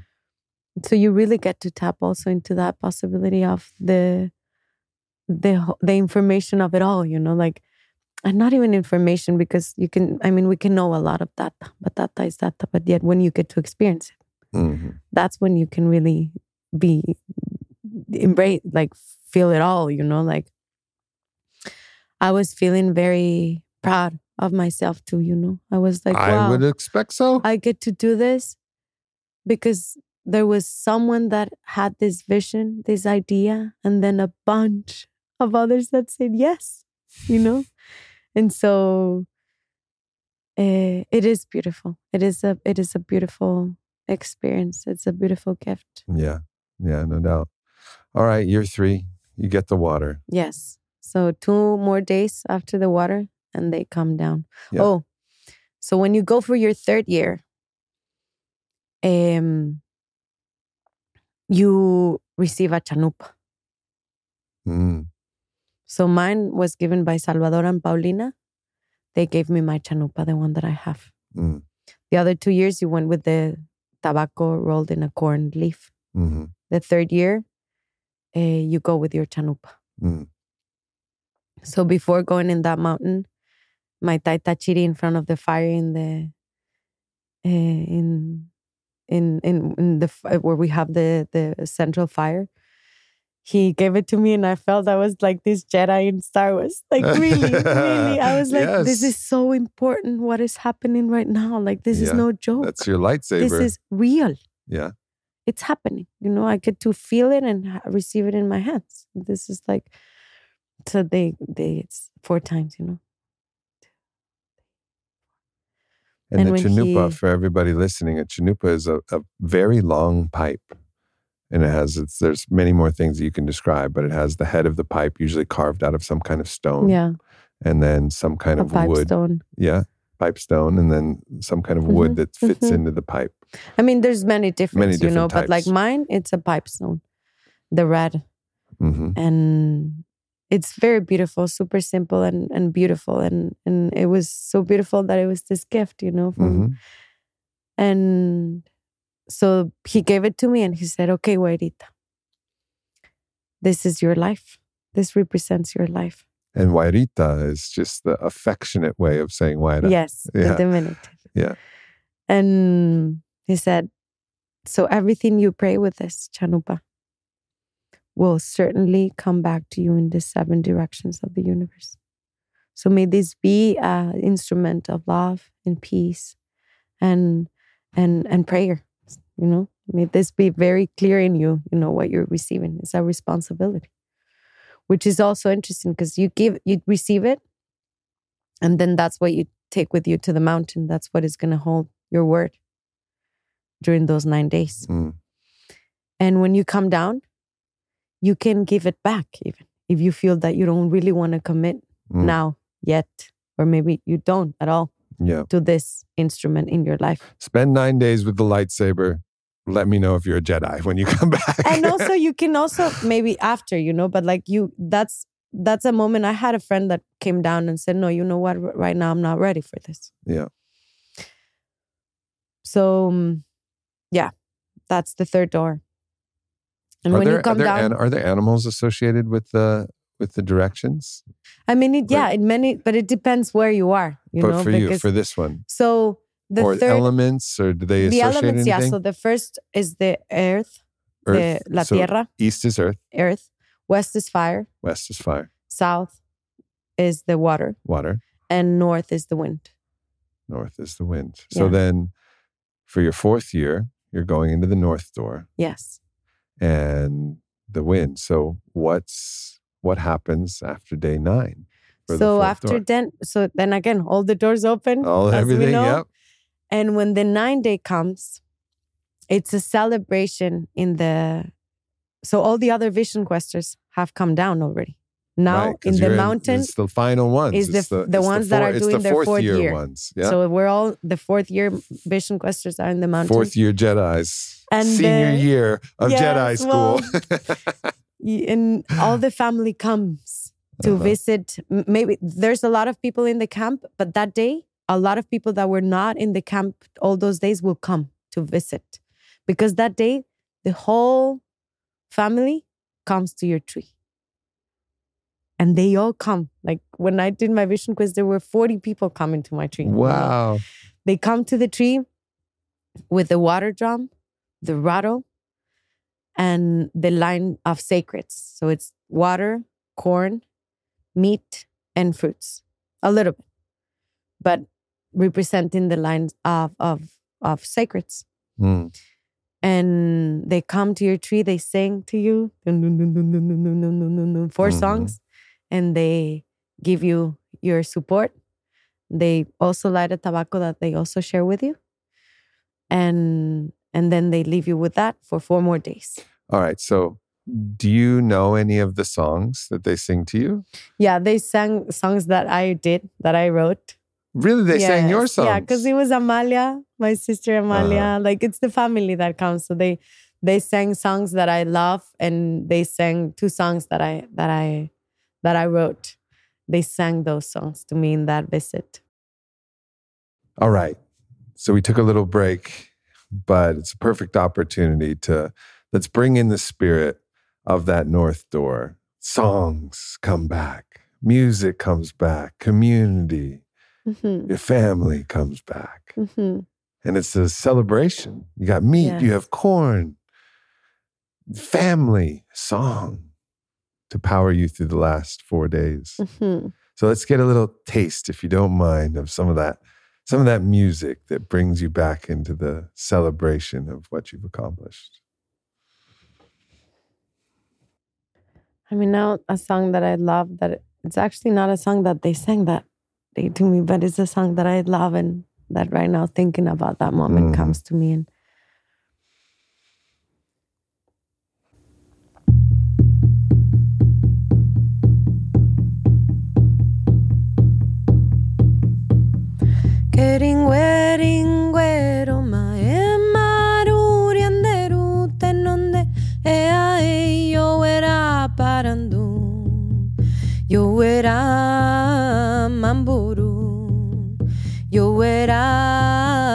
tamburu, o pararu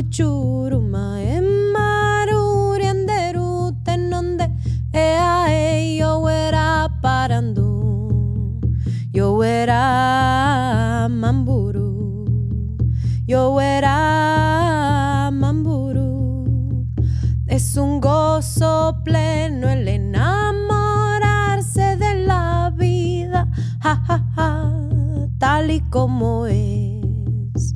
El amor abre el corazón. El dolor abre el corazón. Siempre agradeciendo este privilegio de feliz y, contemplar el sol. Y en tus ojos poder ver a Dios. Y en tus ojos poder ver a Dios un amor inmenso en este momento y vibrar ja, ja, ja, con toda la creación. Alegría en nuestro corazón, alegría en esta comunión. Keringüeringuero maemarurianderu tenonde ea e yo era parandu, yo era mamburu, yo era mamburu. O pararu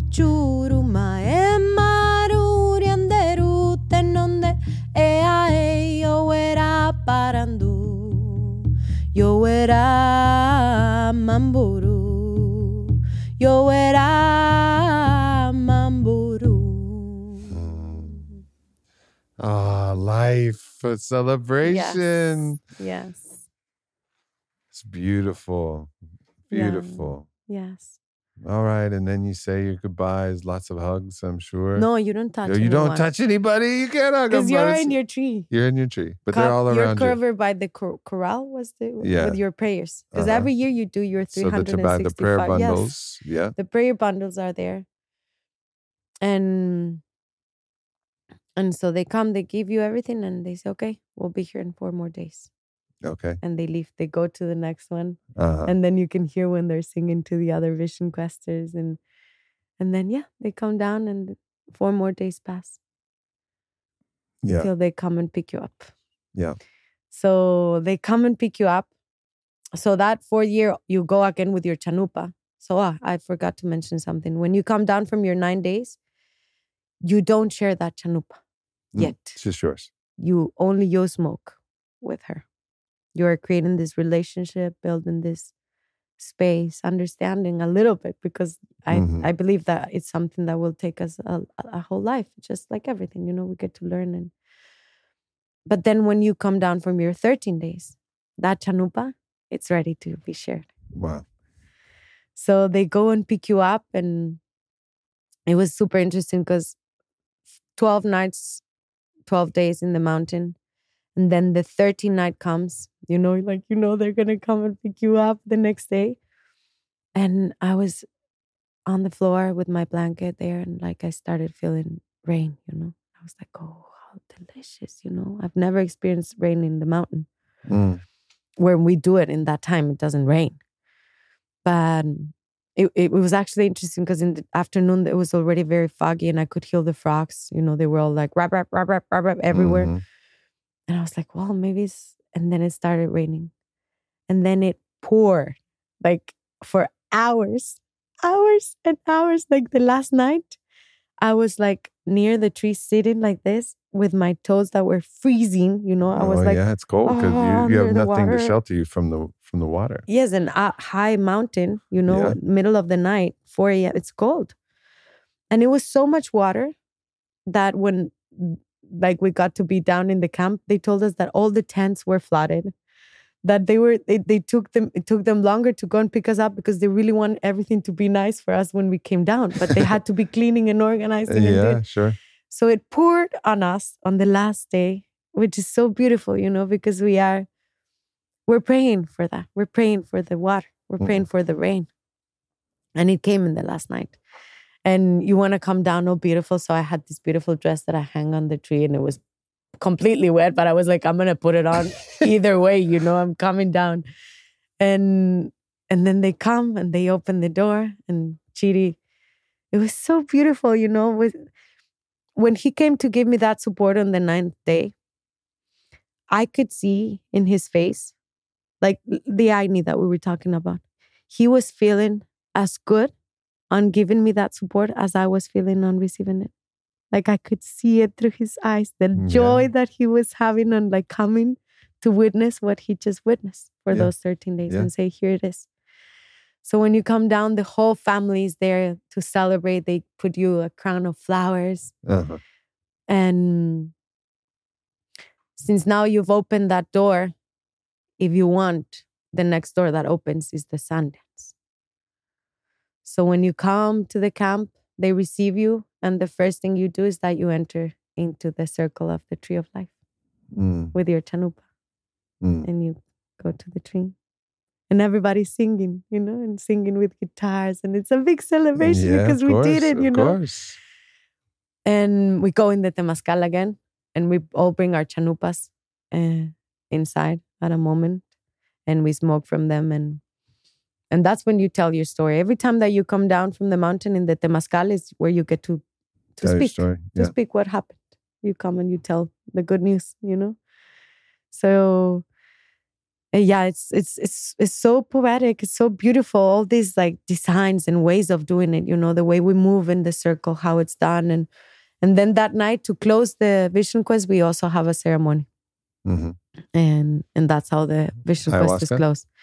It was San Pedro. San Pedro. Yeah. Mhm. If you haven't gotten enough from the west door, you get, you get some more in Yeah. that moment. So, about the chanupa, yesterday when you were pouring lodge for us Mhm. here on this beautiful land that we have here in Lockhart and uh, this Gardeners of Eden, you know, nonprofit, you know, regenerative farm that, you know, I haven't talked too much about it, but I'll start talking more about it now that it's really coming to life and this this land is coming to life and the blessings and the medicine, including what we did yesterday, is all coming to life. But you said something about the Chanupa. You said very much like a samurai would talk about their sword.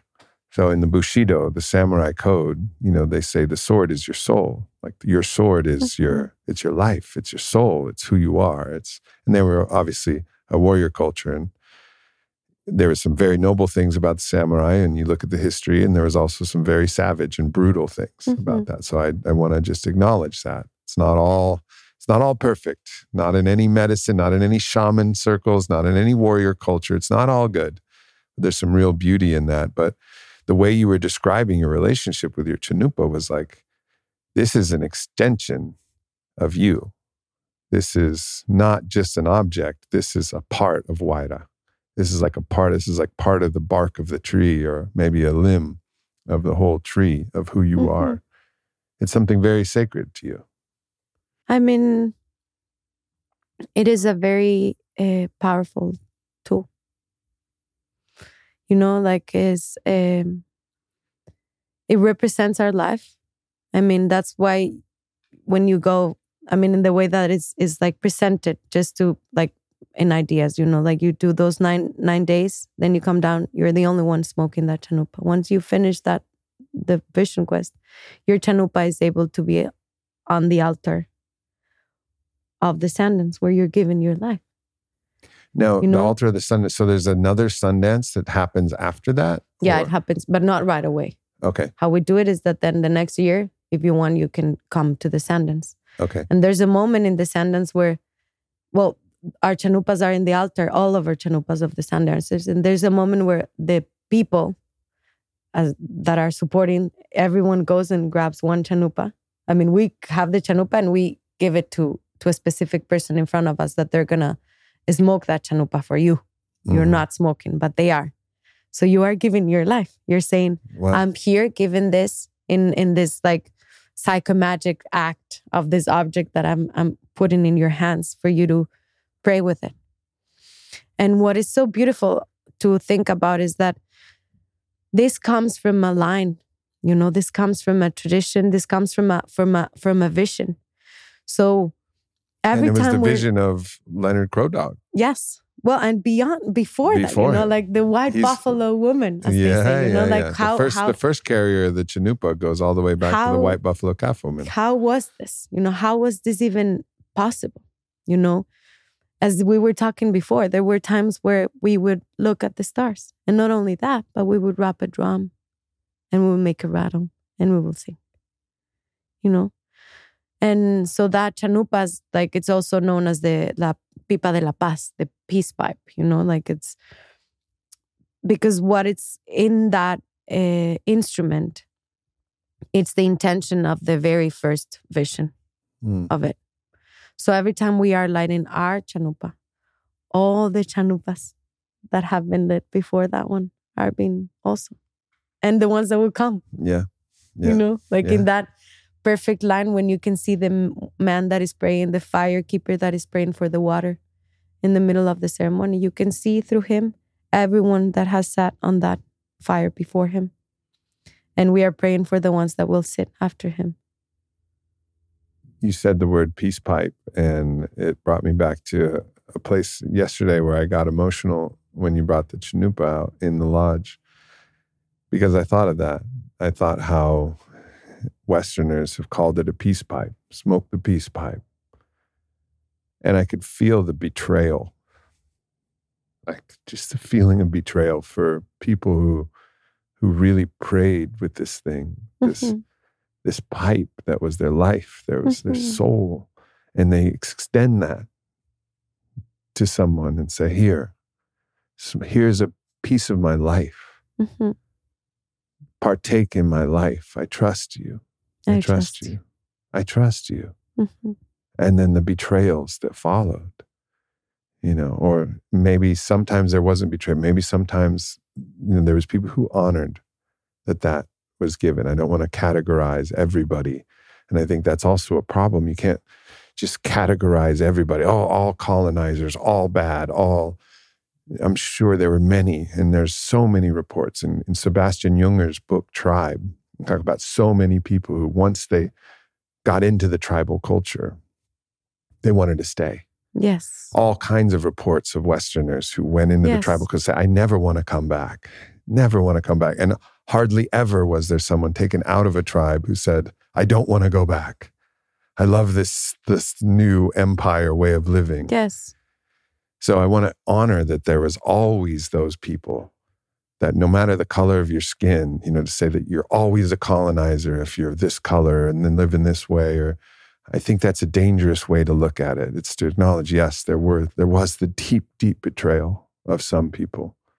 And the deep betrayal and, and then the deep advantage gained from that we all share in. And I understand that we all share in the advantages gained from the betrayers and from the perpetrators. But I also just fundamentally don't agree with placing that full guilt on this person, this new person, Mhm. knowing that it was a wild and we all come from different backgrounds and lineages and lines, and also acknowledging that, yes, we have to pay respect for what was taken, the promises that were broken, the labor that was stolen. Hmm there's so much that's also there that yes we have all benefited from but then also to do that with a place of love and not shame hmm and a place of like gratitude that actually compels the heart to find its own Ayni, Yes. find its own reciprocity with those First Nations peoples and with all of the oppressed peoples that, you know, have been a part of this tragic and also in ways beautiful history. hmm Different different ways you can it both occurred. The tragic and the beautiful, oftentimes very tragic and sometimes very beautiful. But I could really feel that in the moment. And I just feel like it's important to acknowledge like Definitely. how powerful this opportunity, this invitation was, and what a shame it was that people, you know, were blinded. They couldn't see. They had a different God. They had a different idea, whether it was the God of power and control and empire and quote manifest destiny. It's our right to take everything Everything. these other gods, which are really demons, like this energy of taking, Yeah, taking, fear. taking, fear, you know. hmm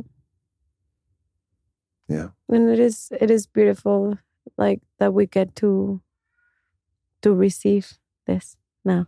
You know, like as a mestiza woman, it's very interesting. You know, because I've found myself sometimes like I mean, what you just said, I resonate so much because the moment I sat in ceremony, I felt completely uh, part of it. I was like, this is it. You know, no matter my whiteness and my blue eyes and like how I look, this is where I resonate. This is what is speaking me in the most truthful way. I've never had this opportunity of having this such a clear conversation, you know, like really inner with with with it all, you know, beyond the Mhm. language or or what was uh, yeah exposed to me before and and I I do recognize myself as an indigenous woman, you know, like I we there's this word that is very interesting because it's indigente. Indigente, we also call it for to say someone that is like homeless, you know, someone that is un indigente, like Indigent. indigent. You say that in English? I think that's I think that's how we would say it. Yeah. But indigente also means the people of the sun. Mm. And I learned that a few years ago and I thought it was so interesting, you know. And I do recognize myself as the daughter of this sun and this moon. And that's undeniable. Just as we are all related through the water and the air and the earth and the wind. We cannot deny that. It's saying like the earth is my home, the sky is my home, the sun, the Yeah. waters. This is my Yeah. home. It's happening. It's and we are happening because of that. hmm we are all you know like it doesn't rain on top of like It doesn't matter if you're rich or poor or you're fat or thin or like like all these concepts that we've created about ourselves. Like the water will pour on us. Yeah. And soil will provide. Yeah. So we I think what this path also represents in this in the union of the four colors, well, the seven colors in the seven directions of the universe and the directions and how we do it and and to follow this these uh, steps also, you know, to show you in your wholeness all these possibilities and how you relate to each one of these directions. Because at the end, it's just showing you your relationship to that space you know? Why is that we talk so much about the north and the east and the west and the south? There was a moment where i was so lost with the compass i couldn't even understand it till i really started doing this. And all i could witness was i was going there to see myself in how how aligned i was with that direction you know how aligned was i with that relationship to the water how What is aligned what was the word for the north door? it's integrity Integrity. Yeah. Yeah. you come to for the, To the yeah north. to integrate the four integrity with yourself I've never really thought about the correlation between integrity and integrate. integration Mhm, integrate Yeah. And integration Mhm. and integrity. It's really speaking to a wholeness Mhm. because in your wholeness, connected to life, that is where you're going to have your greatest integrity. It's in the lineage tradition of, you know, my ancestry is the Hebrew tradition. And that was my, those were my indigenous roots, the tribes of Israel, the tribes that were led from the, from Egypt and into the promised land from Moses. Like my ancestry comes from those, those tribes. And in that lineage, there's an idea of when you're face to face with God, with the wholeness, with source, with the light, with with the truth. All of those are synonyms in different way. Wholeness. Mhm. When you're in that, you're face to face. Panim el panim. Face to face, face to face. But then you turn your face. It's called sitra achra, the turning of the face. So you turn the face from God. So God's here trying to look at you, but you don't want to say, no, no.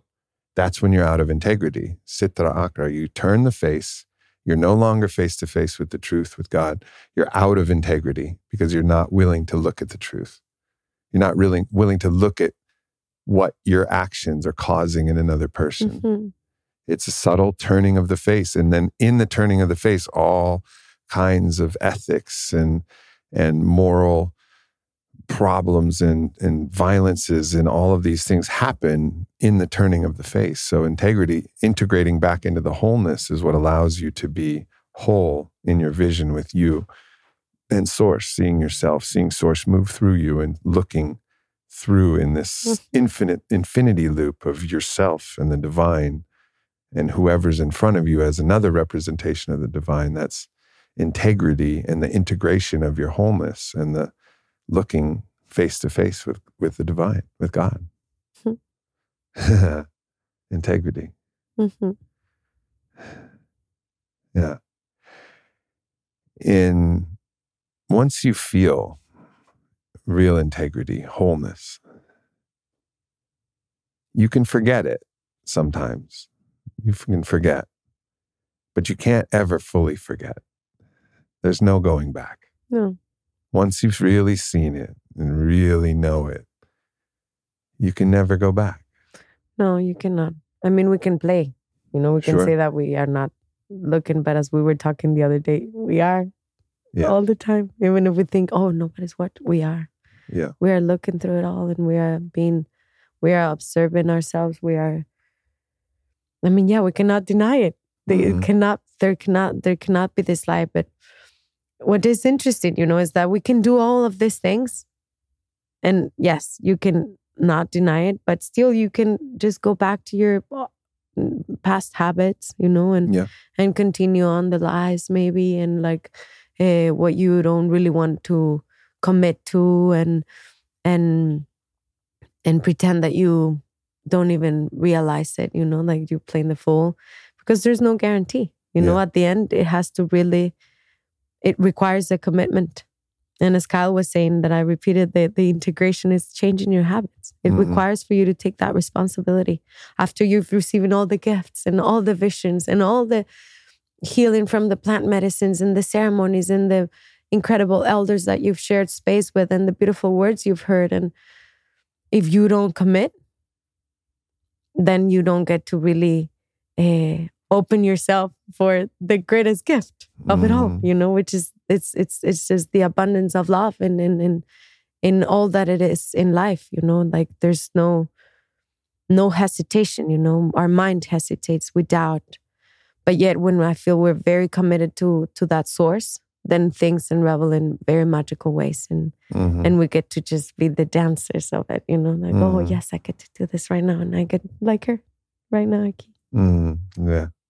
Huaira referencing the Kali statue that we have here yeah it's in her fullness, in her full expression. we get to do it Yeah. So in your own in your own journey, this is one very powerful initiation that you went through, but there have been many initiations that you've been through and many powerful visions. Mhm. What's another one of the really pivotal moments in your life? Maybe it was a medicine journey, maybe it was not in medicine, but a moment where you really defined who you were or had some profound change of your habits or change of your way of being that happened that was, you know, different from this particular initiation. Mhm. well definitely becoming a mom hmm hmm giving birth is uh, it's it's a very beautiful ceremony Well, it should be at the very least. I And mean, it is what is happening through your body, you know, even though now the circumstances for many women have been are different, you know, and mine were very respectful, respected, and I give birth in water to both of my kids and in a very beautiful place in Ecuador with beautiful family around and our doctor Diego and his wife Lily, they're just so supportive and so I got to really be super present in what was happening. You know, it was like when I gave birth to my son Etienne, I was 20 years old. Mm. And then when I gave birth to my daughter Chloe, I was 23. And it's they filmed the birth, so then they give it to you so that you can watch what happened. And there was a moment where I was about to give birth to Chloe, and I was sitting on this, you know, those balls that you bounce, you know, Mhm. but I was already ready to go in the tub and like push, you know, in the water. And I was telling uh, Chloe's dad at the time that we were together, I was, it's on camera. I'm telling him, I'm already about to give birth, you know? And I'm laughing. Like it was just, it was like, I could just feel like this, like uncomfortness around here, obviously. But I was feeling so good. And what I tell him is like, this, what I'm feeling right now is like any, like you haven't, it's like a drug you've never tried in your life. I say that in camera. I'm like, this is like something you've never mm-hmm. experienced with Yeah. anything you've drinking in your life. Cause it was just this like, wow, my own medicine that was like pumping through my veins, you know, like Yeah. Everything so in tune to what was gonna happen that I was just in complete complete presence. There was no pain. It was this like joy and like euphoria and like my daughter was gonna be born, you know, and like so that was yeah, definitely that is a moment that changed my life. It even changed my voice. Hmm. After giving birth, I my voice changed. Mm. And and obviously being a mom all these years has been the biggest of the quests. Yeah. For sure. Yeah, I mean, I it's uh obviously, you know, I'm a I'm a man. I'm never going to give birth. It's something I will never experience other than experiencing through but the intimacy with my beautiful wife Vylana and our intention to have children, you know, Mhm. the God and goddess mystery willing. The the knowing though of how you know how it's going to be is as long as you know there is not some emergency or something else is we definitely want to make it a ceremony because what more sacred moment is there than the moment when one human with another possibility of a human then becomes two two Mhm. separate beings, one being, because that that baby, even though it's unique, it's its baby, it's still through the umbilical cord, completely, absolutely connected. Every bit of food that you have, everything, Mhm. it's a you. emotions. All all of it, it's shared. Everything is completely shared, bathing in not only the amniotic fluid, but the entirety of your energy and your Yes. heartbeat, just as the background drum beat that they're living their life by is this constant connection to the mother. so. And then in that moment, one becomes two.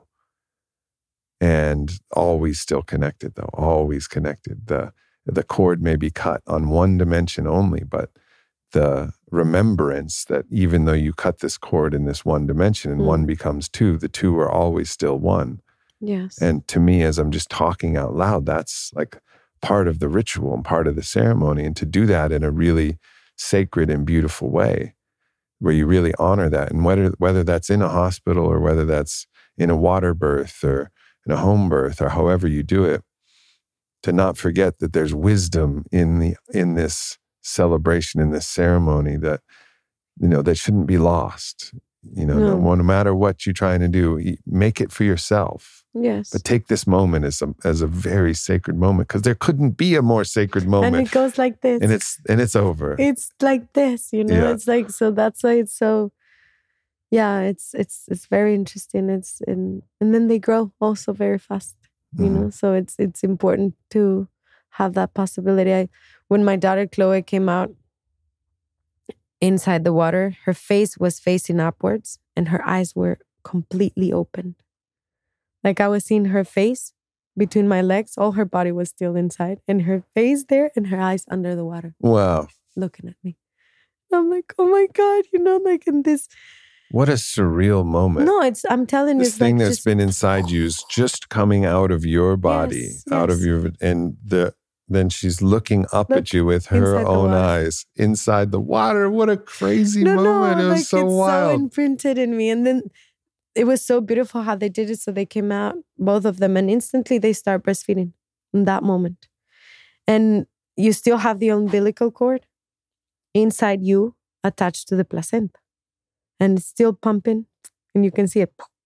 And they're already receiving your milk, and the placenta is still inside. Like it's so wild, like so like animals, you know, like which also I think that is important, like which I was sharing yesterday. We want also to make everything very ceremonial.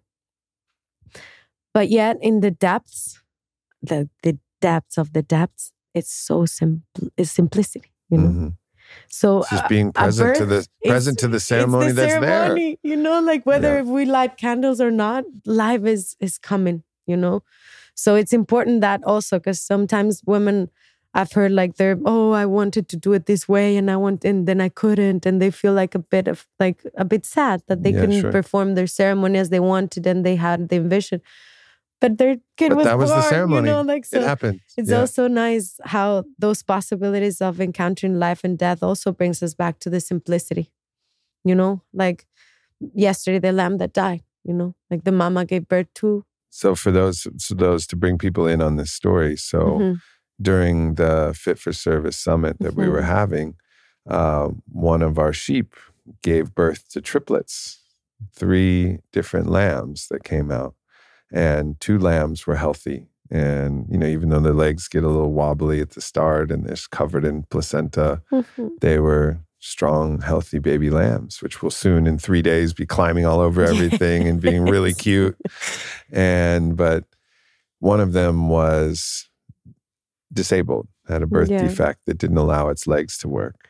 So the you know amazing, beautiful, heart-led group of tenders of this sacred land, you know Kyle and Eric and Fox, they put the lamb to sleep. You Mhm. know, and because it would never be able to walk Yeah, and we had the the blessing to be able to bury it at our sacred tree in front of the Nipi Temascal Mhm. hybrid combo that we made. You know, Temascal is usually made of of mud and, and Clay, or brick yeah. or clay or something like that, but we didn't have we couldn't build that in a day and we don't have the materials, so we made it more North Nipi, American style and yes, Nipi style with the blankets and and uh and So we got to bury this lamb and bring that energy of gratitude and also the cycle of death and life and have that be part of the ceremony that we experienced yesterday Mhm. because in the in the lodge there's always that moment where you confront not always but in a in a good strong lodge there's a moment where you Yeah. confront your death. Like i can't do this anymore. It's too hot. I'm not going to make gonna it. die. i'm going to die. I'm being so dramatic. I was being i had moments of being real dramatic yesterday too of course and i was aware though. I was aware. Mhm. it's like Beautiful. you're being so dramatic. You know you're so like can you just be a little tougher please aubrey? How about that? How about we try how about we try this on? How about we try on just be a little tougher? How about just even though i know like sitting cross-legged for you know an hour and a half is very hard for you like you can do it. Yeah. come on. You know it's all right. And and you just wrestle with that. And that's part of the ceremony. That's part of what it is. It, Mhm. it allows you to come up against yourself and understand that those all of those energies are there and they're welcome and you pour them into your tears and your prayers for others you know what one thing about a sweat is when you're offering a prayer for somebody it's no longer hot you no longer want to get out you're no longer worried if you're going to die Mhm. when you're saying a prayer in the lodge, everything is perfect. You're not focused on yourself anymore. And when you start focusing on just giving that love and that energy and that prayer to somebody else, the instant reciprocity is in the process of praying, Mhm. all of your prayers for yourself are answered. Oh, All of your prayers are answered in that.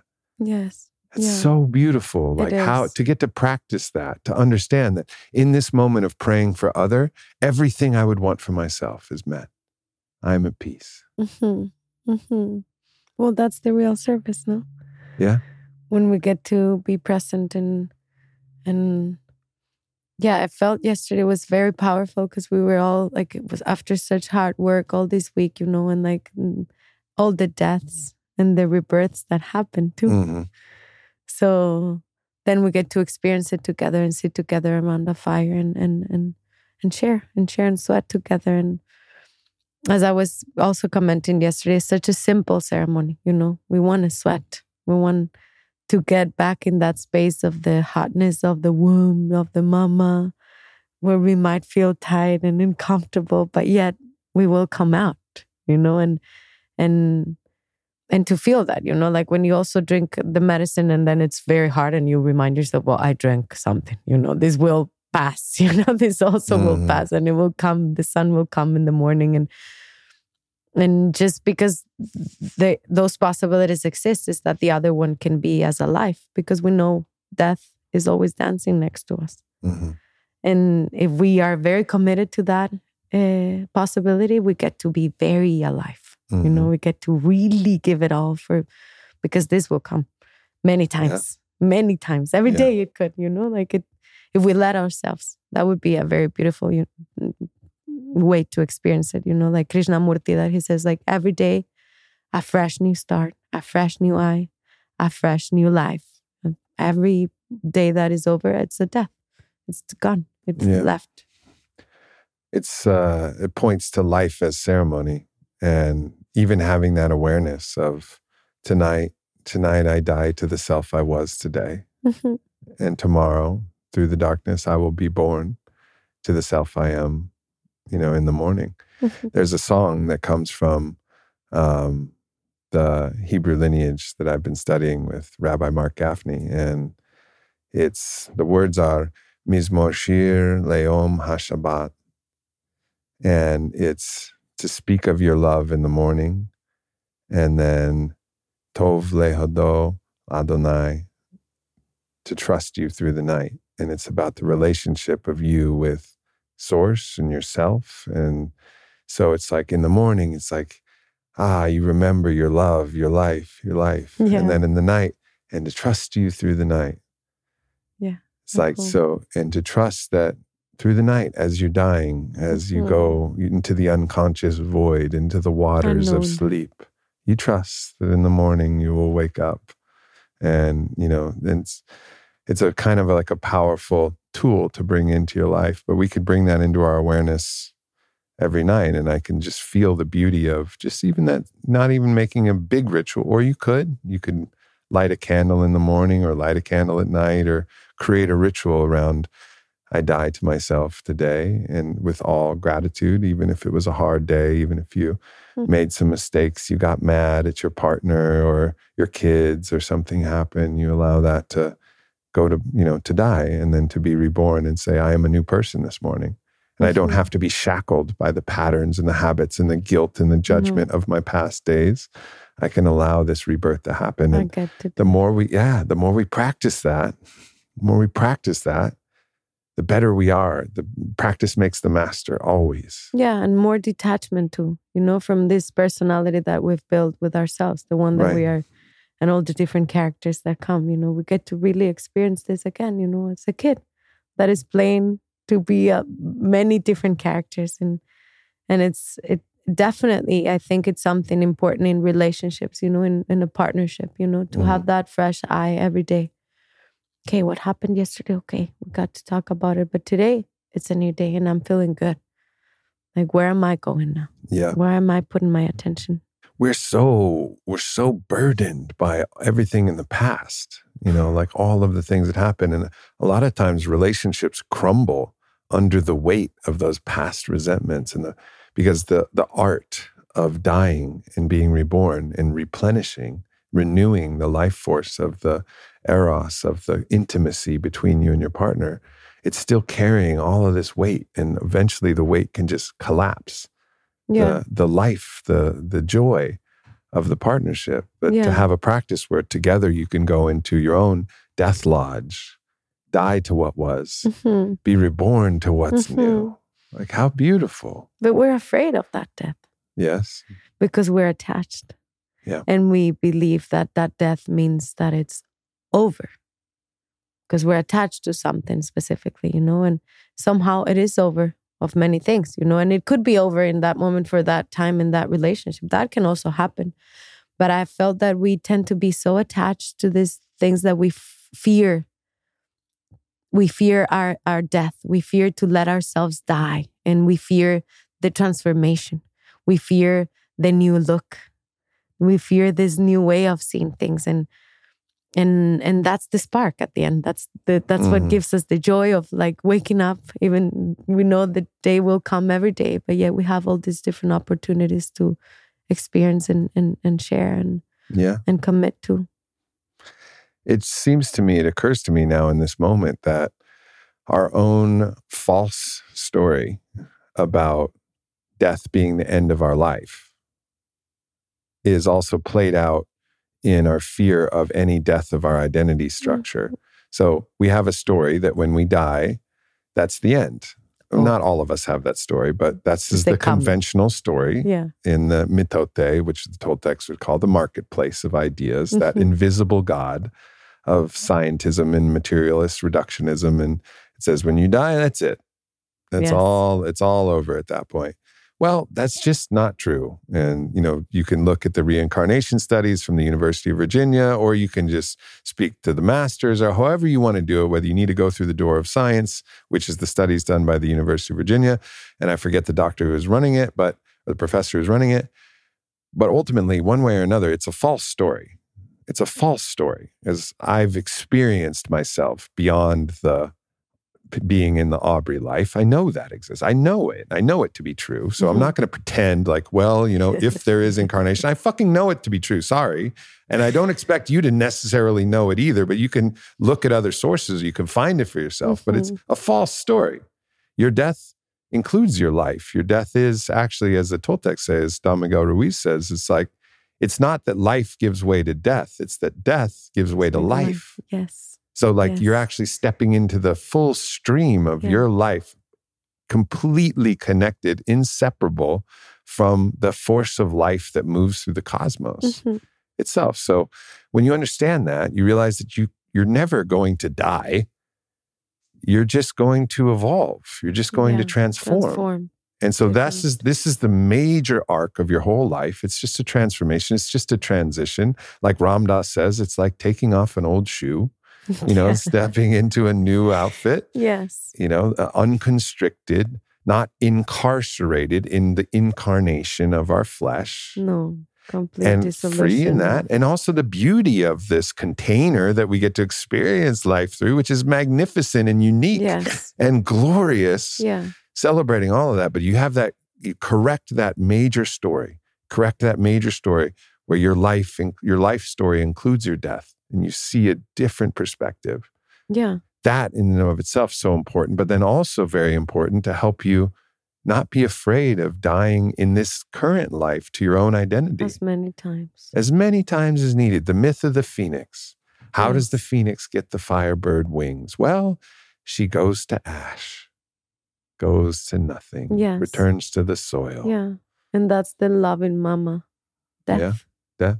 You know, like in many traditions and culture, she sees us, she's seen as the most loving, you know, the most loving, the lady of the death, you know, the one that comes and cleans, you know, like you can also see that in animals like the condor, for instance, you know, like uh, eh, that eats what is rotten.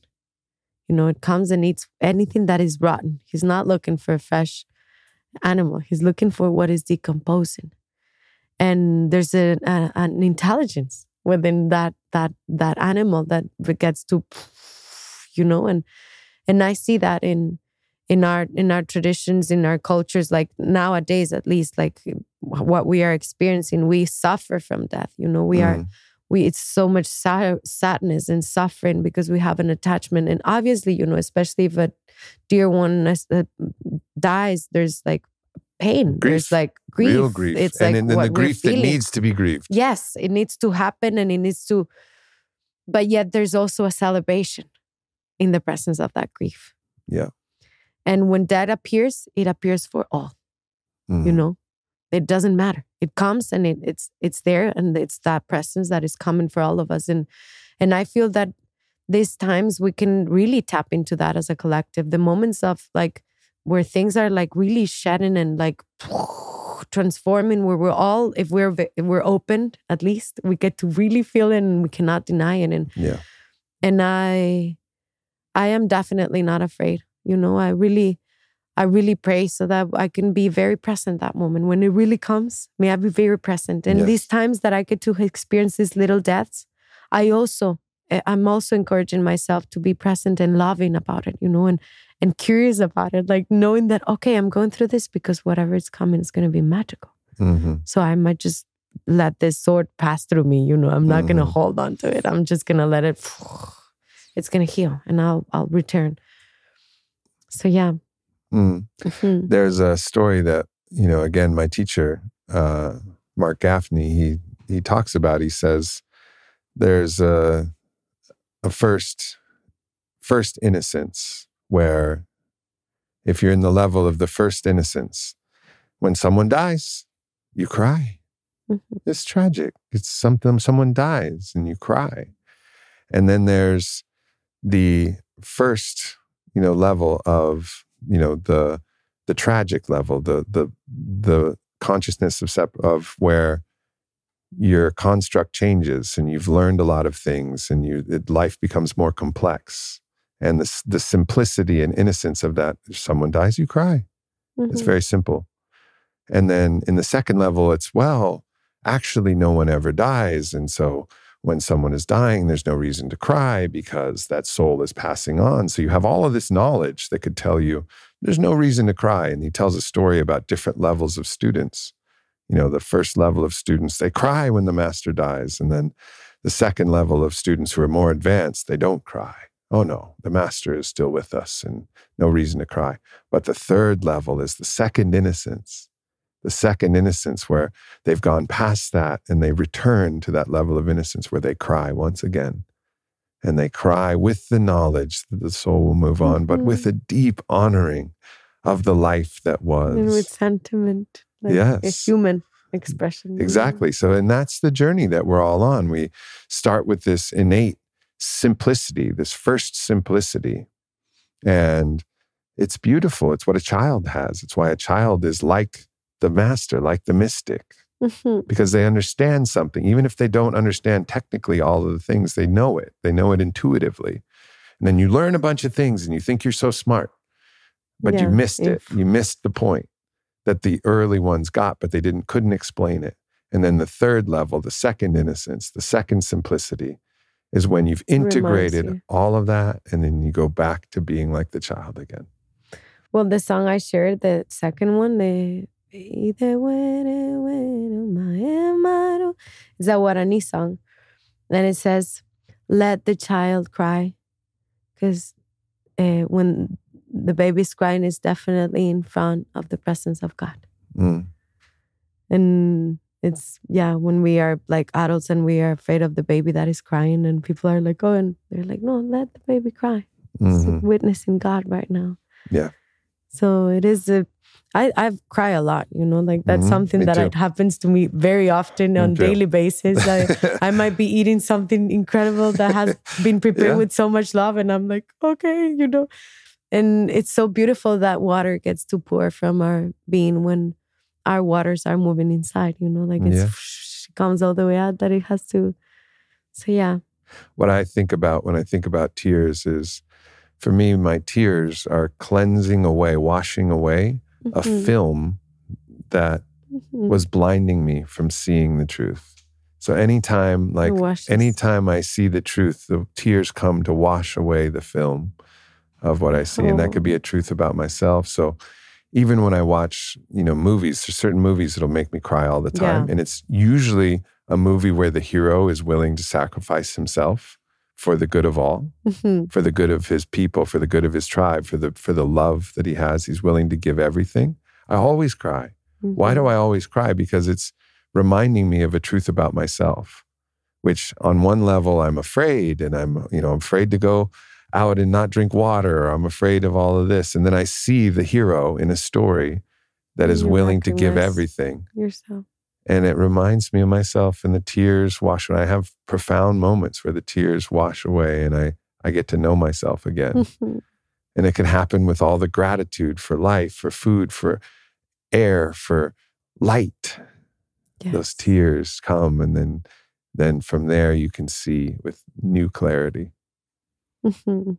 Oh, oh oh Huaira, this has been such a beautiful time to spend these days with you at Fit for Service and Mhm. just to get to know you and to know you as an ally in this life and to share, you know, my myself as an ally to you in, in your Mhm. life and, and Mhm. whatever may come.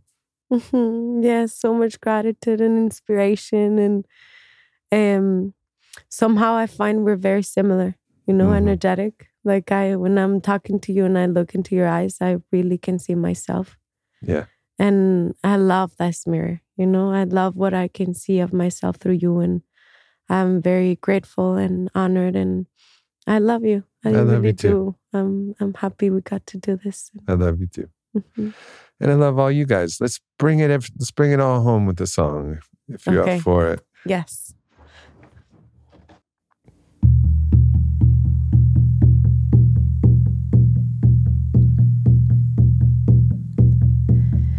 Flor que nace y en la tierra y hacia el cielo ha de volar.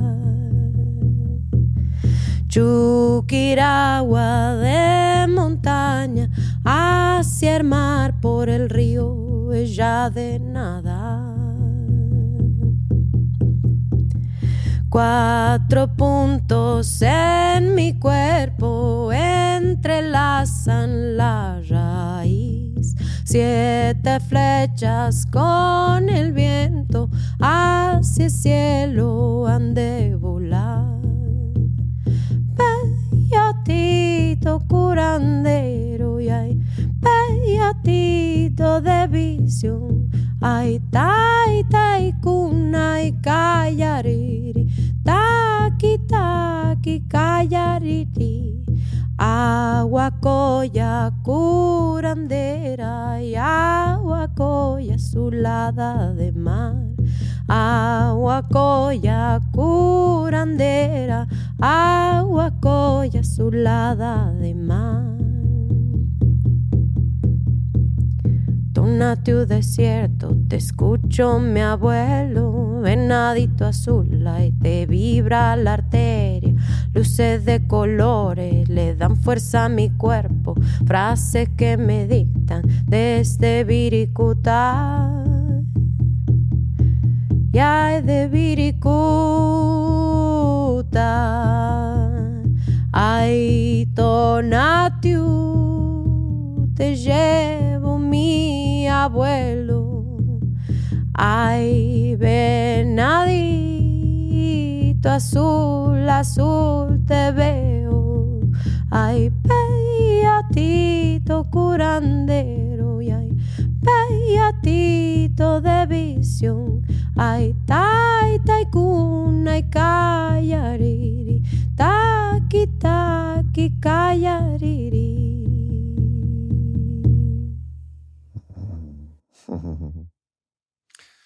And just before we finally wrap up, I just want to give a, a bow to your beautiful partner, Kyle Captures. And He's been here with us as well, and his energy and his presence and the way you guys weave together musically is just so beautiful too. So, mad love to your partner, Kyle, Yes. who's not here with us today, but uh, just really appreciate the way that you two walk through this life. And I'm just honored to walk with you both Mhm. Thank you so much. for sure. Thank you. Yeah. Goodbye, everybody. Thanks for tuning into this podcast with Huaira. I hope you guys really enjoyed it. Please listen to her music. And if you find an opportunity to meet her in a retreat somewhere in some space in person, you're going to be overwhelmed with her life force and the life force that she evokes and induces in you just from being in her presence. Thank you all. I love you all. I'll see you next week.